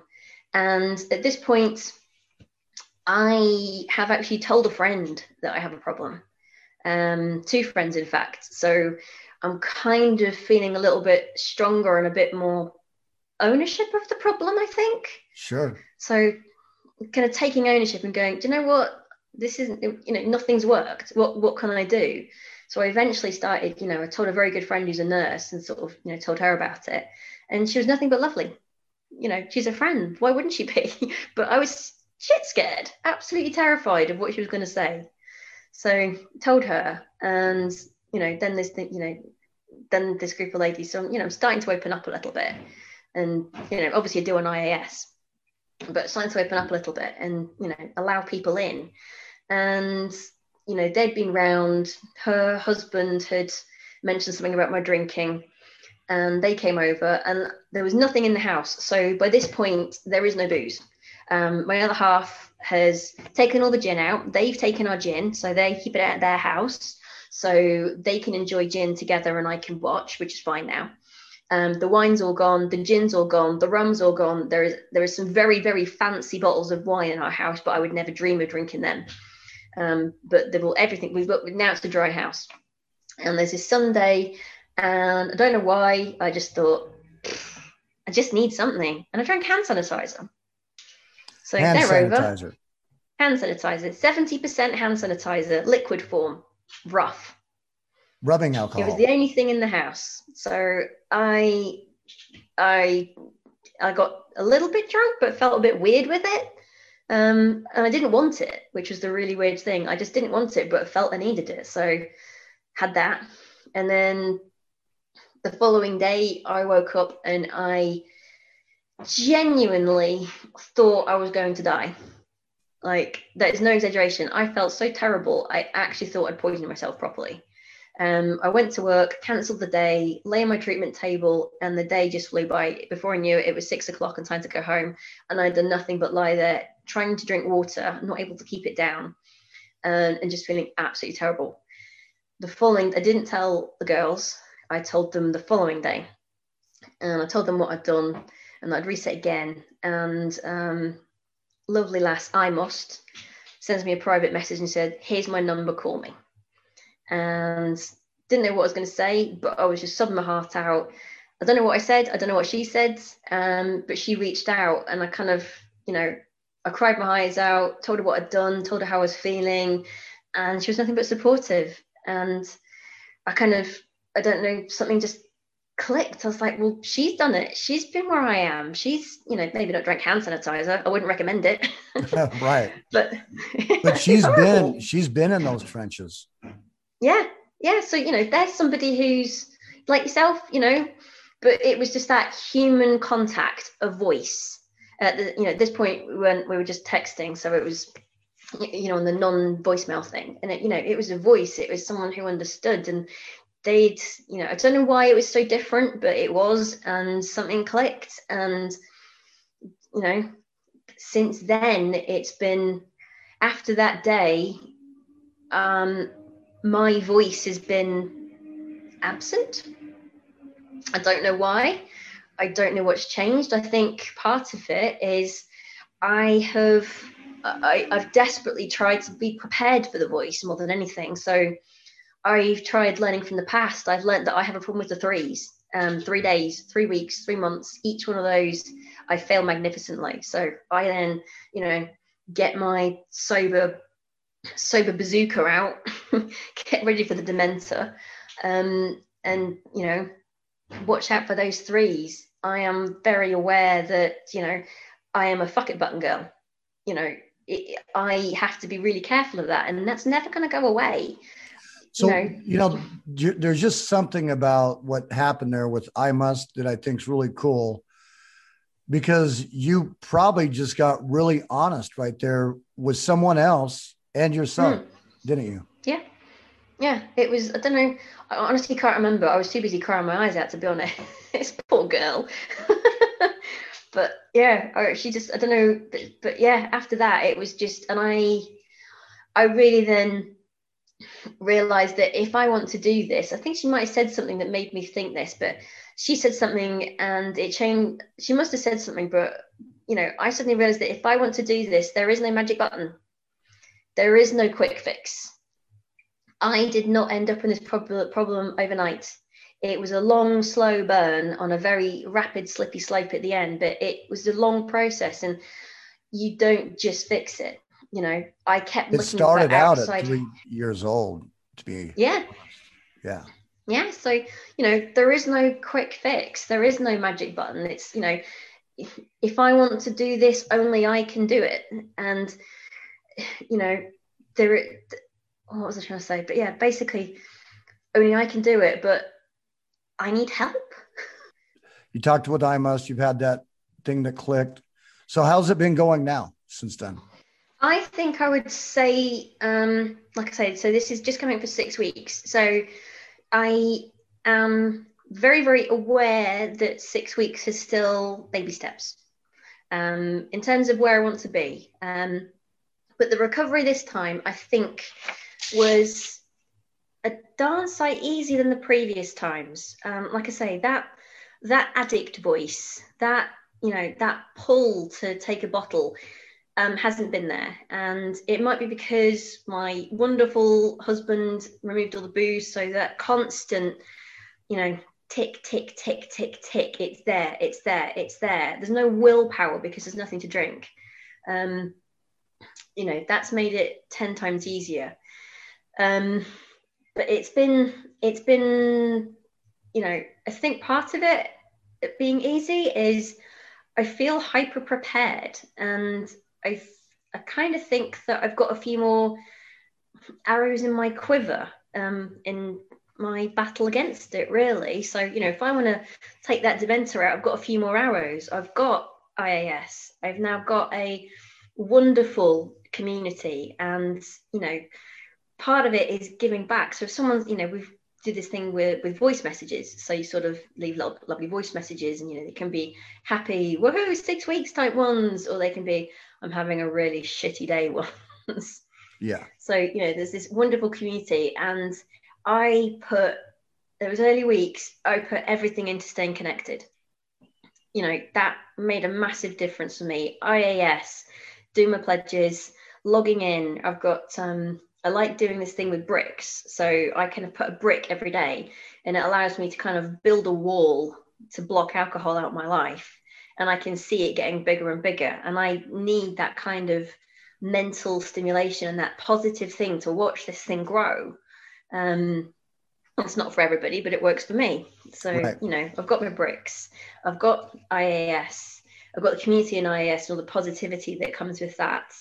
Um, and then I got all the wonderful ladies. So, you know, you can just, you know, if you're having a crappy day, you just say like a little short thing, and these people going, oh, don't worry about it. And then everything's positive. So, um, I kind of feel a bit sorry for my other half, if I'm honest, because I am prioritizing my sobriety. Um, it's got to come first.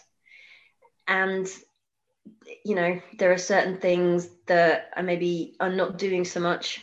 You know, the pubs are opening yesterday I don't want to go to a pub. he, he doesn't either. That's not the point. But if I got invited, I wouldn't go. Um, I wouldn't That's be tempted. Dangerous territory. Yeah, you know, it's there. I live in a village that I can walk to the pub. So, you know, there would be a huge temptation for me if somebody came over for dinner and it's like go to the pub. It would be really easy to just kind of have a quiet glass of wine, go to the toilet, drink it, knock it back on the bar. Nobody will know. So, I don't want to do that. Um, and this time as well, I've told people, um, you know, I kind of realized that um, by telling IAS, you know, this is a, you know, I kept it secret for so long.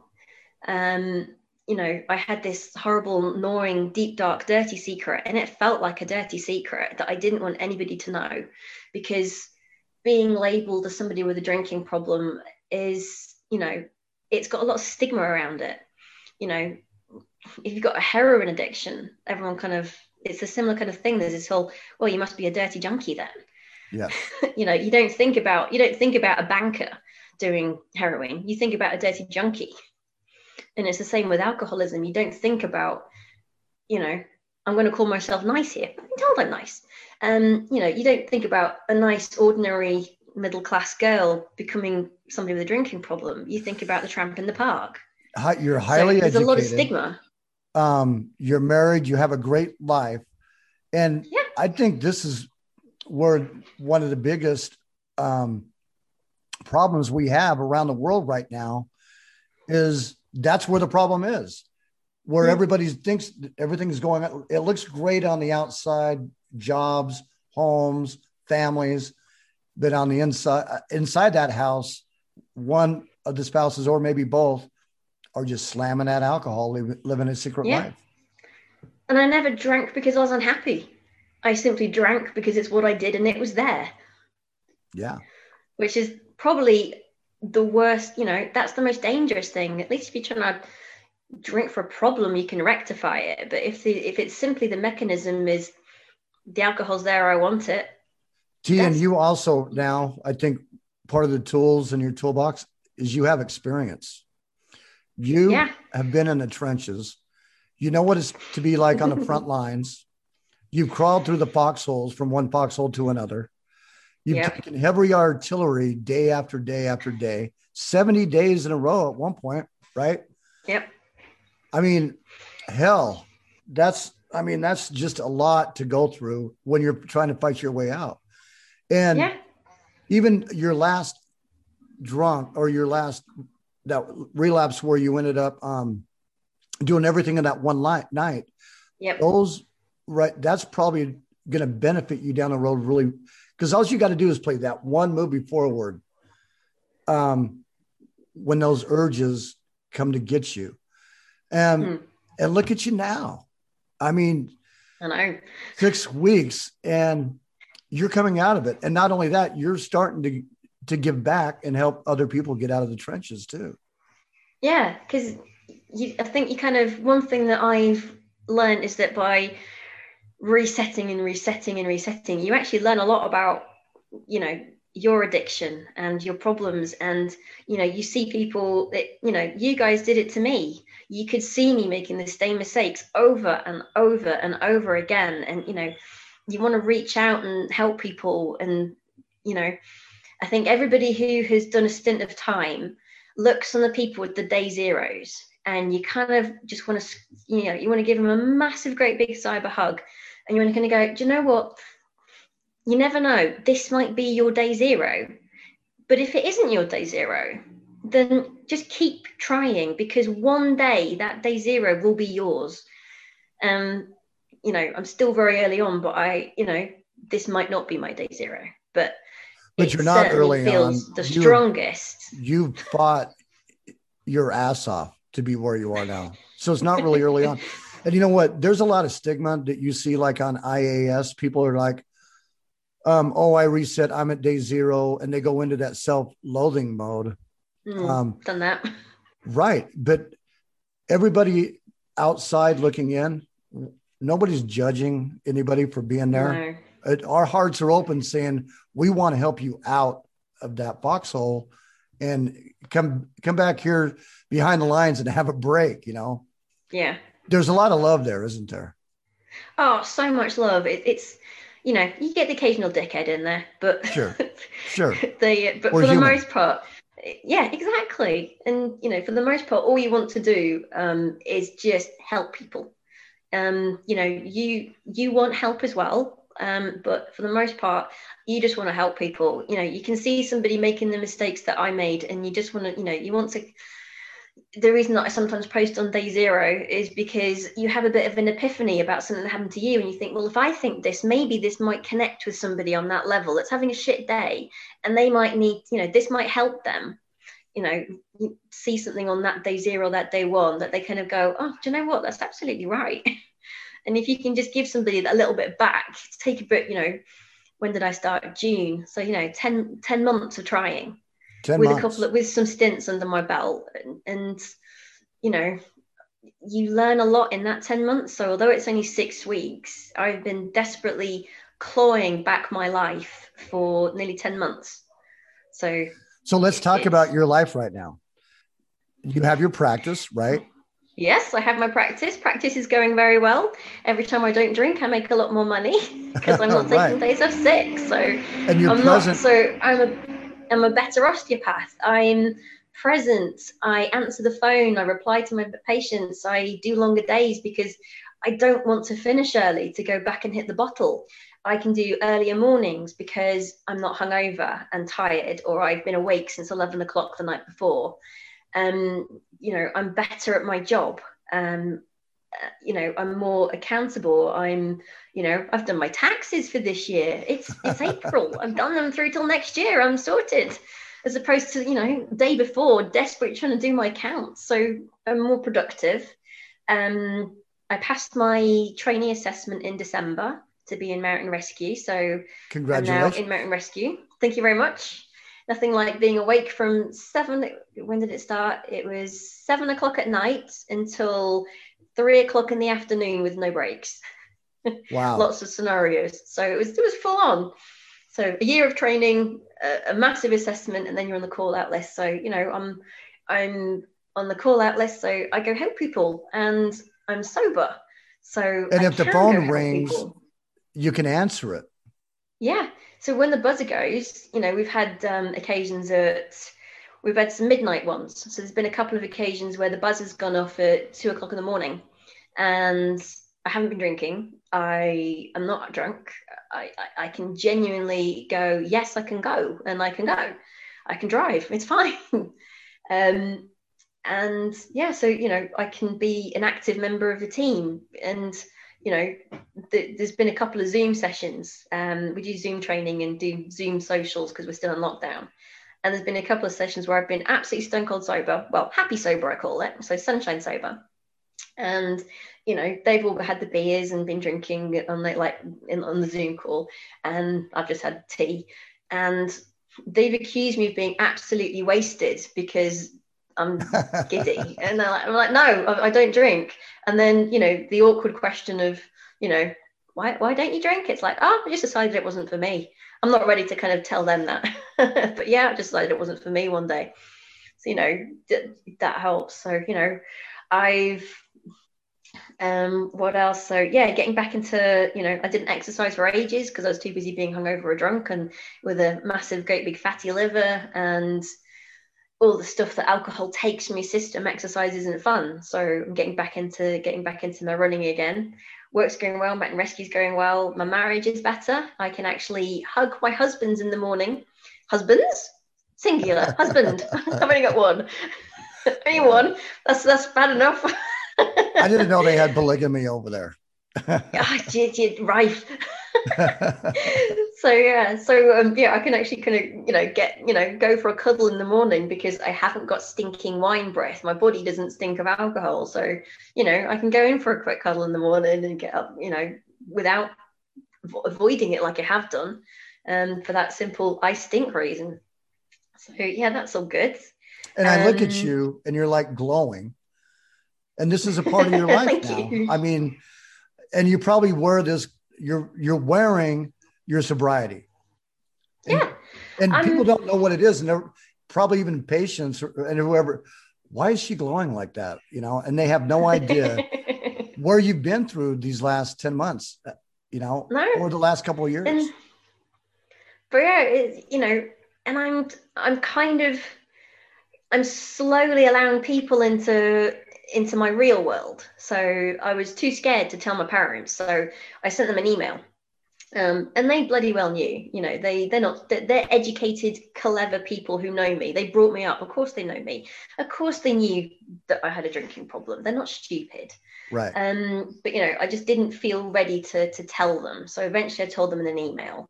Um, this was a bit of a breakthrough as well. It was about two weeks in, I think. And, you know, I kind of gave them some terms. So I sort of said, you know, you're intelligent, you know what's going on with me. Um, I hope this will come as no surprise. They probably thought at the time I was pregnant or something like that, you know. so, so, you know, you know me. So I kind of just like broke it gently. And me being me, I kind of didn't want to say, I'm an alcoholic. So sort of I, I nicked a bit of um, Catherine Gray and said, Yeah, I'd just like to tell you that I don't have a drinking problem. I'm fucking awesome at drinking. You're right. I have is yeah. Oh, I was a, you know gold star, gold medalist all the way, professional alcoholic. Um, yeah, I don't have a problem drinking. I'm a bloody awesome drinker. I'm great at it. I've got a serious stopping button. Yes. Um, and just kind of went on to say, you know, the best, the the own the, the way that will make me happiest in the future is for me to just put alcohol out of my life. And I am happy for other people to drink around me. I you know, I can cope with that. I don't want it. Um, so yeah, please just be normal. And I will bring up this subject on my own terms. Because what I don't want to happen is get blindsided. I've learned that, you know, when people suddenly ask me out the blue, oh, how's your how's your sober life going? I get a bit, whoa, hang on a minute. right. I kind of want to I kind of want to drip feed a little bit rather than sort of bulldoze. So, yeah, you know, and then be really respectful it's that vulnerability thing. Yeah, and, absolutely. And I know that you because when we're on our mess, we have to deal with that vulnerability, and that could be a trigger on its own. I know that mm. in my sobriety already, I've been nailed with the vulnerability, opening up about shit, and I wasn't expecting it. I do now though, um, but where it just put me to where I spent two days breathing one breath at a time. It was so bad. Mm but we can yeah. do it now. That's just it. And you have to, it's when you kind of break out your shell or your chrysalis, you know, you've been, you know, you've been wrapped up in your prison for so damn long um, and desperate to kind of take that first breath of a new life. And this time, rather than be scared of it, rather than feel ashamed of it, rather than, you know, trying to keep it under the rug and make it my problem i'm I, feel i'm kind of living it i feel better i'm i'm i'm not hiding it yet i'm, I'm hiding it to some but i just kind of feel like this but time i have it. shed alcohol yeah i i don't it's not a part of me anymore and I don't. What's the best way to describe this? It doesn't. I don't want it in my life out of choice rather than allow it in. It's like I, I just don't want it anymore. Well, I, I just I'm get done. this. I get this uh, idea that when you think of alcohol, you see Dementor, and you don't. Yeah. Want, Oh God. Yeah. You don't want Dementor in your life. No, and I see, I see when I see when I think of alcohol, I just think of how dark those nights were, how much I hated myself, how I was hurting everybody around me with that horrible, vicious viper tongue, Mr. Hyde. You know that is not me, and you know that demented prison just is a cage and a like I said, you know, that fuck it button. It's a nuclear bomb that will just destroy everything I have worked so hard to get. Yes. So, you know, anything that I do with the booze, I have crawled through shit and nails to get here. And anything that I do is just not worth going through that again. No. So it's just, it just ain't worth it. I've come so far to get here and I don't want to go back there. I don't want to be in that horrible dementor prison. I, you know, I view if I have one sip, I view it like a caged beast. You know, I am made up of the fuck it button, um, a dementor, and a caged rabid beast. And if I take one sip of anything, that beast is released and there ain't no coming back. Yeah, because right now you have all those things locked up back in their cages. Mm. And so the Dementor's locked up in his cage. Everything's paused right now. You Mm. take one drink, one sip, you just unlock that cage. Yep, I'm back in prison. Yep. You let them out of prison and put yourself Yeah. back in. And now they're the Yeah. warden.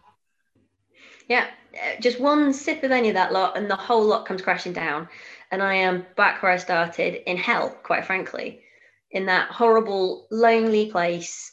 Um, you know, just desperately trying to crawl myself back out of it. You know, self-loathing, drinking Yeah. hand sanitizer, the whole nine yards. I mean, you've Yep. Man. See, that's why I wanted to get you on here so bad, T, because I've I've watched you in those trenches, and I'm just like, and you just kept coming back, and you kept coming back, and you it's just like you, I must knew me. Uh, there's so many of you that just never gave up, and then you've just broken loose, and now it's Mm. just like all. There's so many amazing people like you right now. That you're living a life and it's Yeah. new and it's exciting. Yeah, and there's you've got so much more time because you know you don't you just got so much more time because you're not drunk. And you have to learn what to do with that time as well because you know suddenly you got weekends. Well you know i used to be drunk all weekend so what do i do now? You know you have all the you have to learn to live again.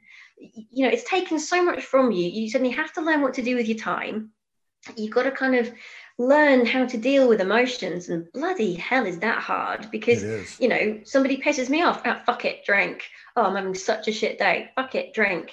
You know suddenly you have to kind of be a grown-up again and you've got to kind of go do you know what? They've really peed me off. Is it the end of the world? Give me five minutes and i'll probably have a cup of tea and feel differently about it. And not only So- that, with yourself. I mean, Yeah. you, you're sitting in your own skin right now. Yeah and you know there's bits of me i think like everybody when you learn to see yourself again there's there's a spectrum. There's bits of yourself you think mm, i'm not sure about that bit. And there's other bits where you go do you know what? I rock. Yeah, right. you know so you have to kind of we're not made up of one color. We're all made up of we're all we're all a rainbow of every color there is. You know we're not all black and white. We've all got the light and the darkness and we've all got multicolored stuff. And you know and you do not live life happy all the time and when you have a shit day one thing i realized was you know because i've done a lot of you know as an osteopath we're taught to do this thing called reflective practice which is where you know I did something, it didn't go well. What can I learn from this experience and how would I do it differently next time? You'd have thunk kind of, mm, you'd, you'd have thunk with that logic, I might be a little bit further down the path, but hey ho. Um, so I've been, I've been kind of doing a lot more all, of that. that's what is so crazy. You have all this training, all this education, Yeah. And it was still kicking your ass. But now you can actually use everything that you've learned, all this training. And that's exciting too, because now you really get to use this training that you have. Yeah. So I'm kind of looking back at all the stuff I used to do and I'm learning from it. And, you know, one one big thing is I'm learning to kind of take the day I'm given. And, you know, if you wake up and you're having an absolutely wanky day, it is shit. You feel like crap. Your emotions are everywhere. Um, you know, what I've learned with me, and this is just me, it might not be everybody, I've learned to just kind of roll with it. And, you know, if you're having a shit day, you're having a shit day. Not a lot is going to change that. But the really bloody awesome thing is that tomorrow is going to be a different day. Tomorrow you wake, you might you may wake up feeling a thousand times better. The day, you know, the reality is you might not feel, you may feel worse, but the chances are when you're having a really rollicky day, tomorrow is a whole new ball game. So just kind of get on with today, get it out the way, have a bath, go to bed, and tomorrow is different. But I've learned I, I wasted a whole lot of energy um, trying to make a shitty day a good one. And sometimes it's just wasted energy. Just kind of think about, you know, one day at a time. And it's, that's given. just normal life. Yeah. For people that don't even absolutely. Drink, we all have shitty days and uh, and just wake up sober and it's going to be okay. Yeah.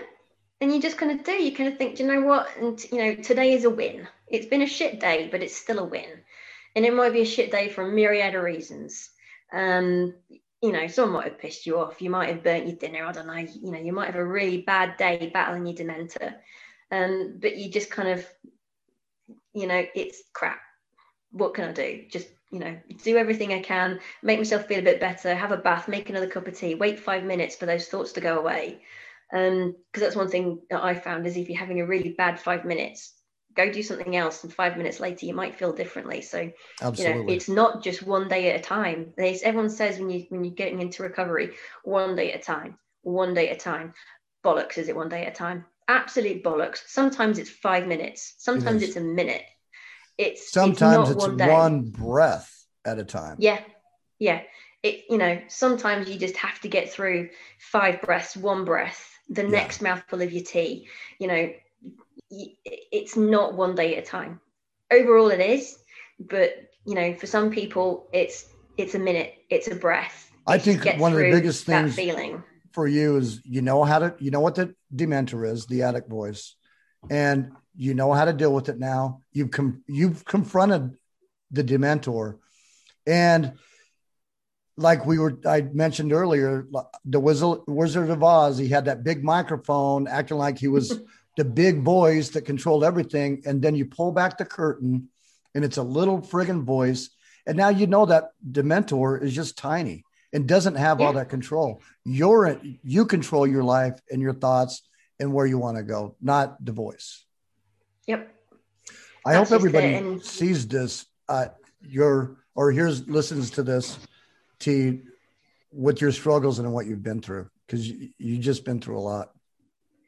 Well, if it helps one person, it's all been worth it, to be honest.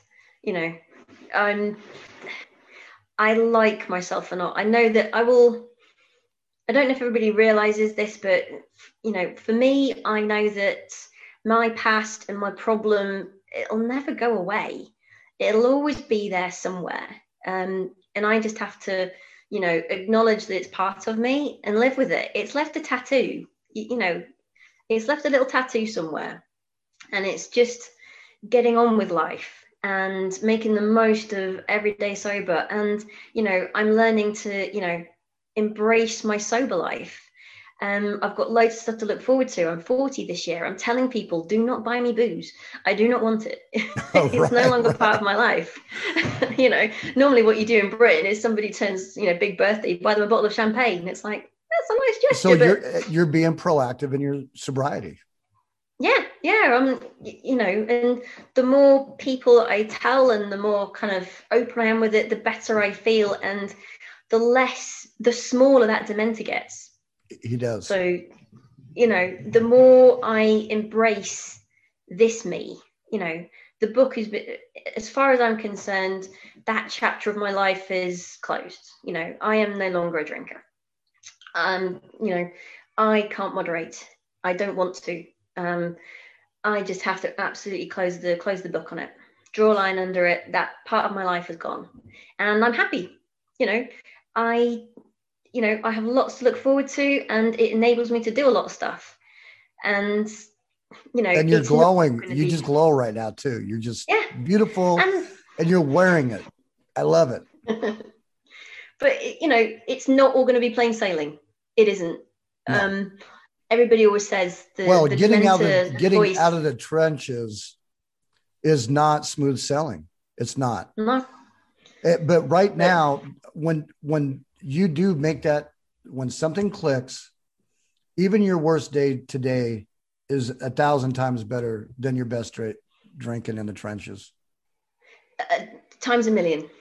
Yeah it's it, you know those those bad those good days those bad bad days drinking and even the good days drinking you know this is you know even if you have a, a rubbish night's sleep or you're feeling a bit tired or you know you've done something daft you still you know it, it's you. It's not that fake you.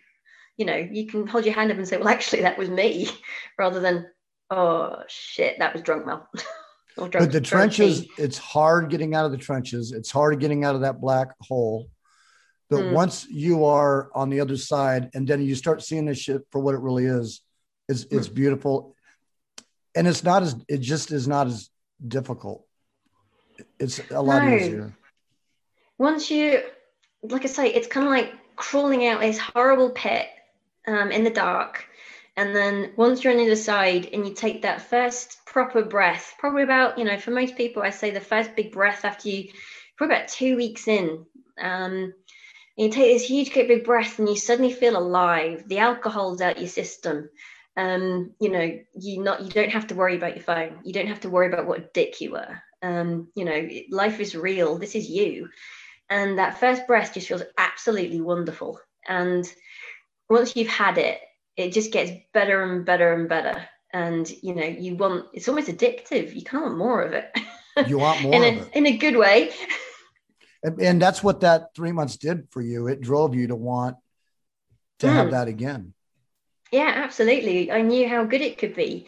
I knew how wonderful i felt. You know i felt uh, you know i felt healthier. I, I felt like myself. I felt comfortable in my own skin um, I wasn't a liar. I kind of view it a bit like you know a, a, a cockroach and a butterfly type thing. Right. You know, you know, I went from being this miserable little cockroach that everybody hates, and you know, being miserable and dark and all the rest of it, and hiding in the shadows, and then coming out at night. So you know, I kind of felt like these wonderful, you know, butterflies kind of going, "Oh, wonderful! Isn't life great?" um, and yeah, so you're you know, doing it, T. I'm proud. Yeah, and uh, do you know what? I never say this. I'm proud of me too. Yeah, and say that, and be proud and, of yourself. And everybody that's coming out of the out of the trenches, be proud of what you're doing because it's huge. Absolutely. And um, yeah. now we get to give back, and that's what what this podcast is about too. It's giving back. Mm. So now, when other people they're going to hear you and your story, and you're going to be giving back this way. So I thank you for coming on here with us. No, absolutely. And I'll say to anybody listening, just keep going. You know, just just keep going, keep trying. Because um, the only way you'll ever get your day zero is by keep going. It's the yes. only way you'll get there. You've just got to keep trying and keep going, and one day it'll click, and you'll never know it. and there's happen. light at the top of that ladder. And when you get to the top of the ladder, it's beautiful. Gee, thank you very much. We're going to close here and then I'm going to get this uploaded. Let me just uh, thank you all for listening to the Sober Town podcast. Jump on that sober train and ride right into the incredible, wonderful world of sobriety and pour the poison down the sink. T, thank you so much for coming on. And we did it. And we're at the end of this. We thank you. All right. Finally. Chunks Drifter.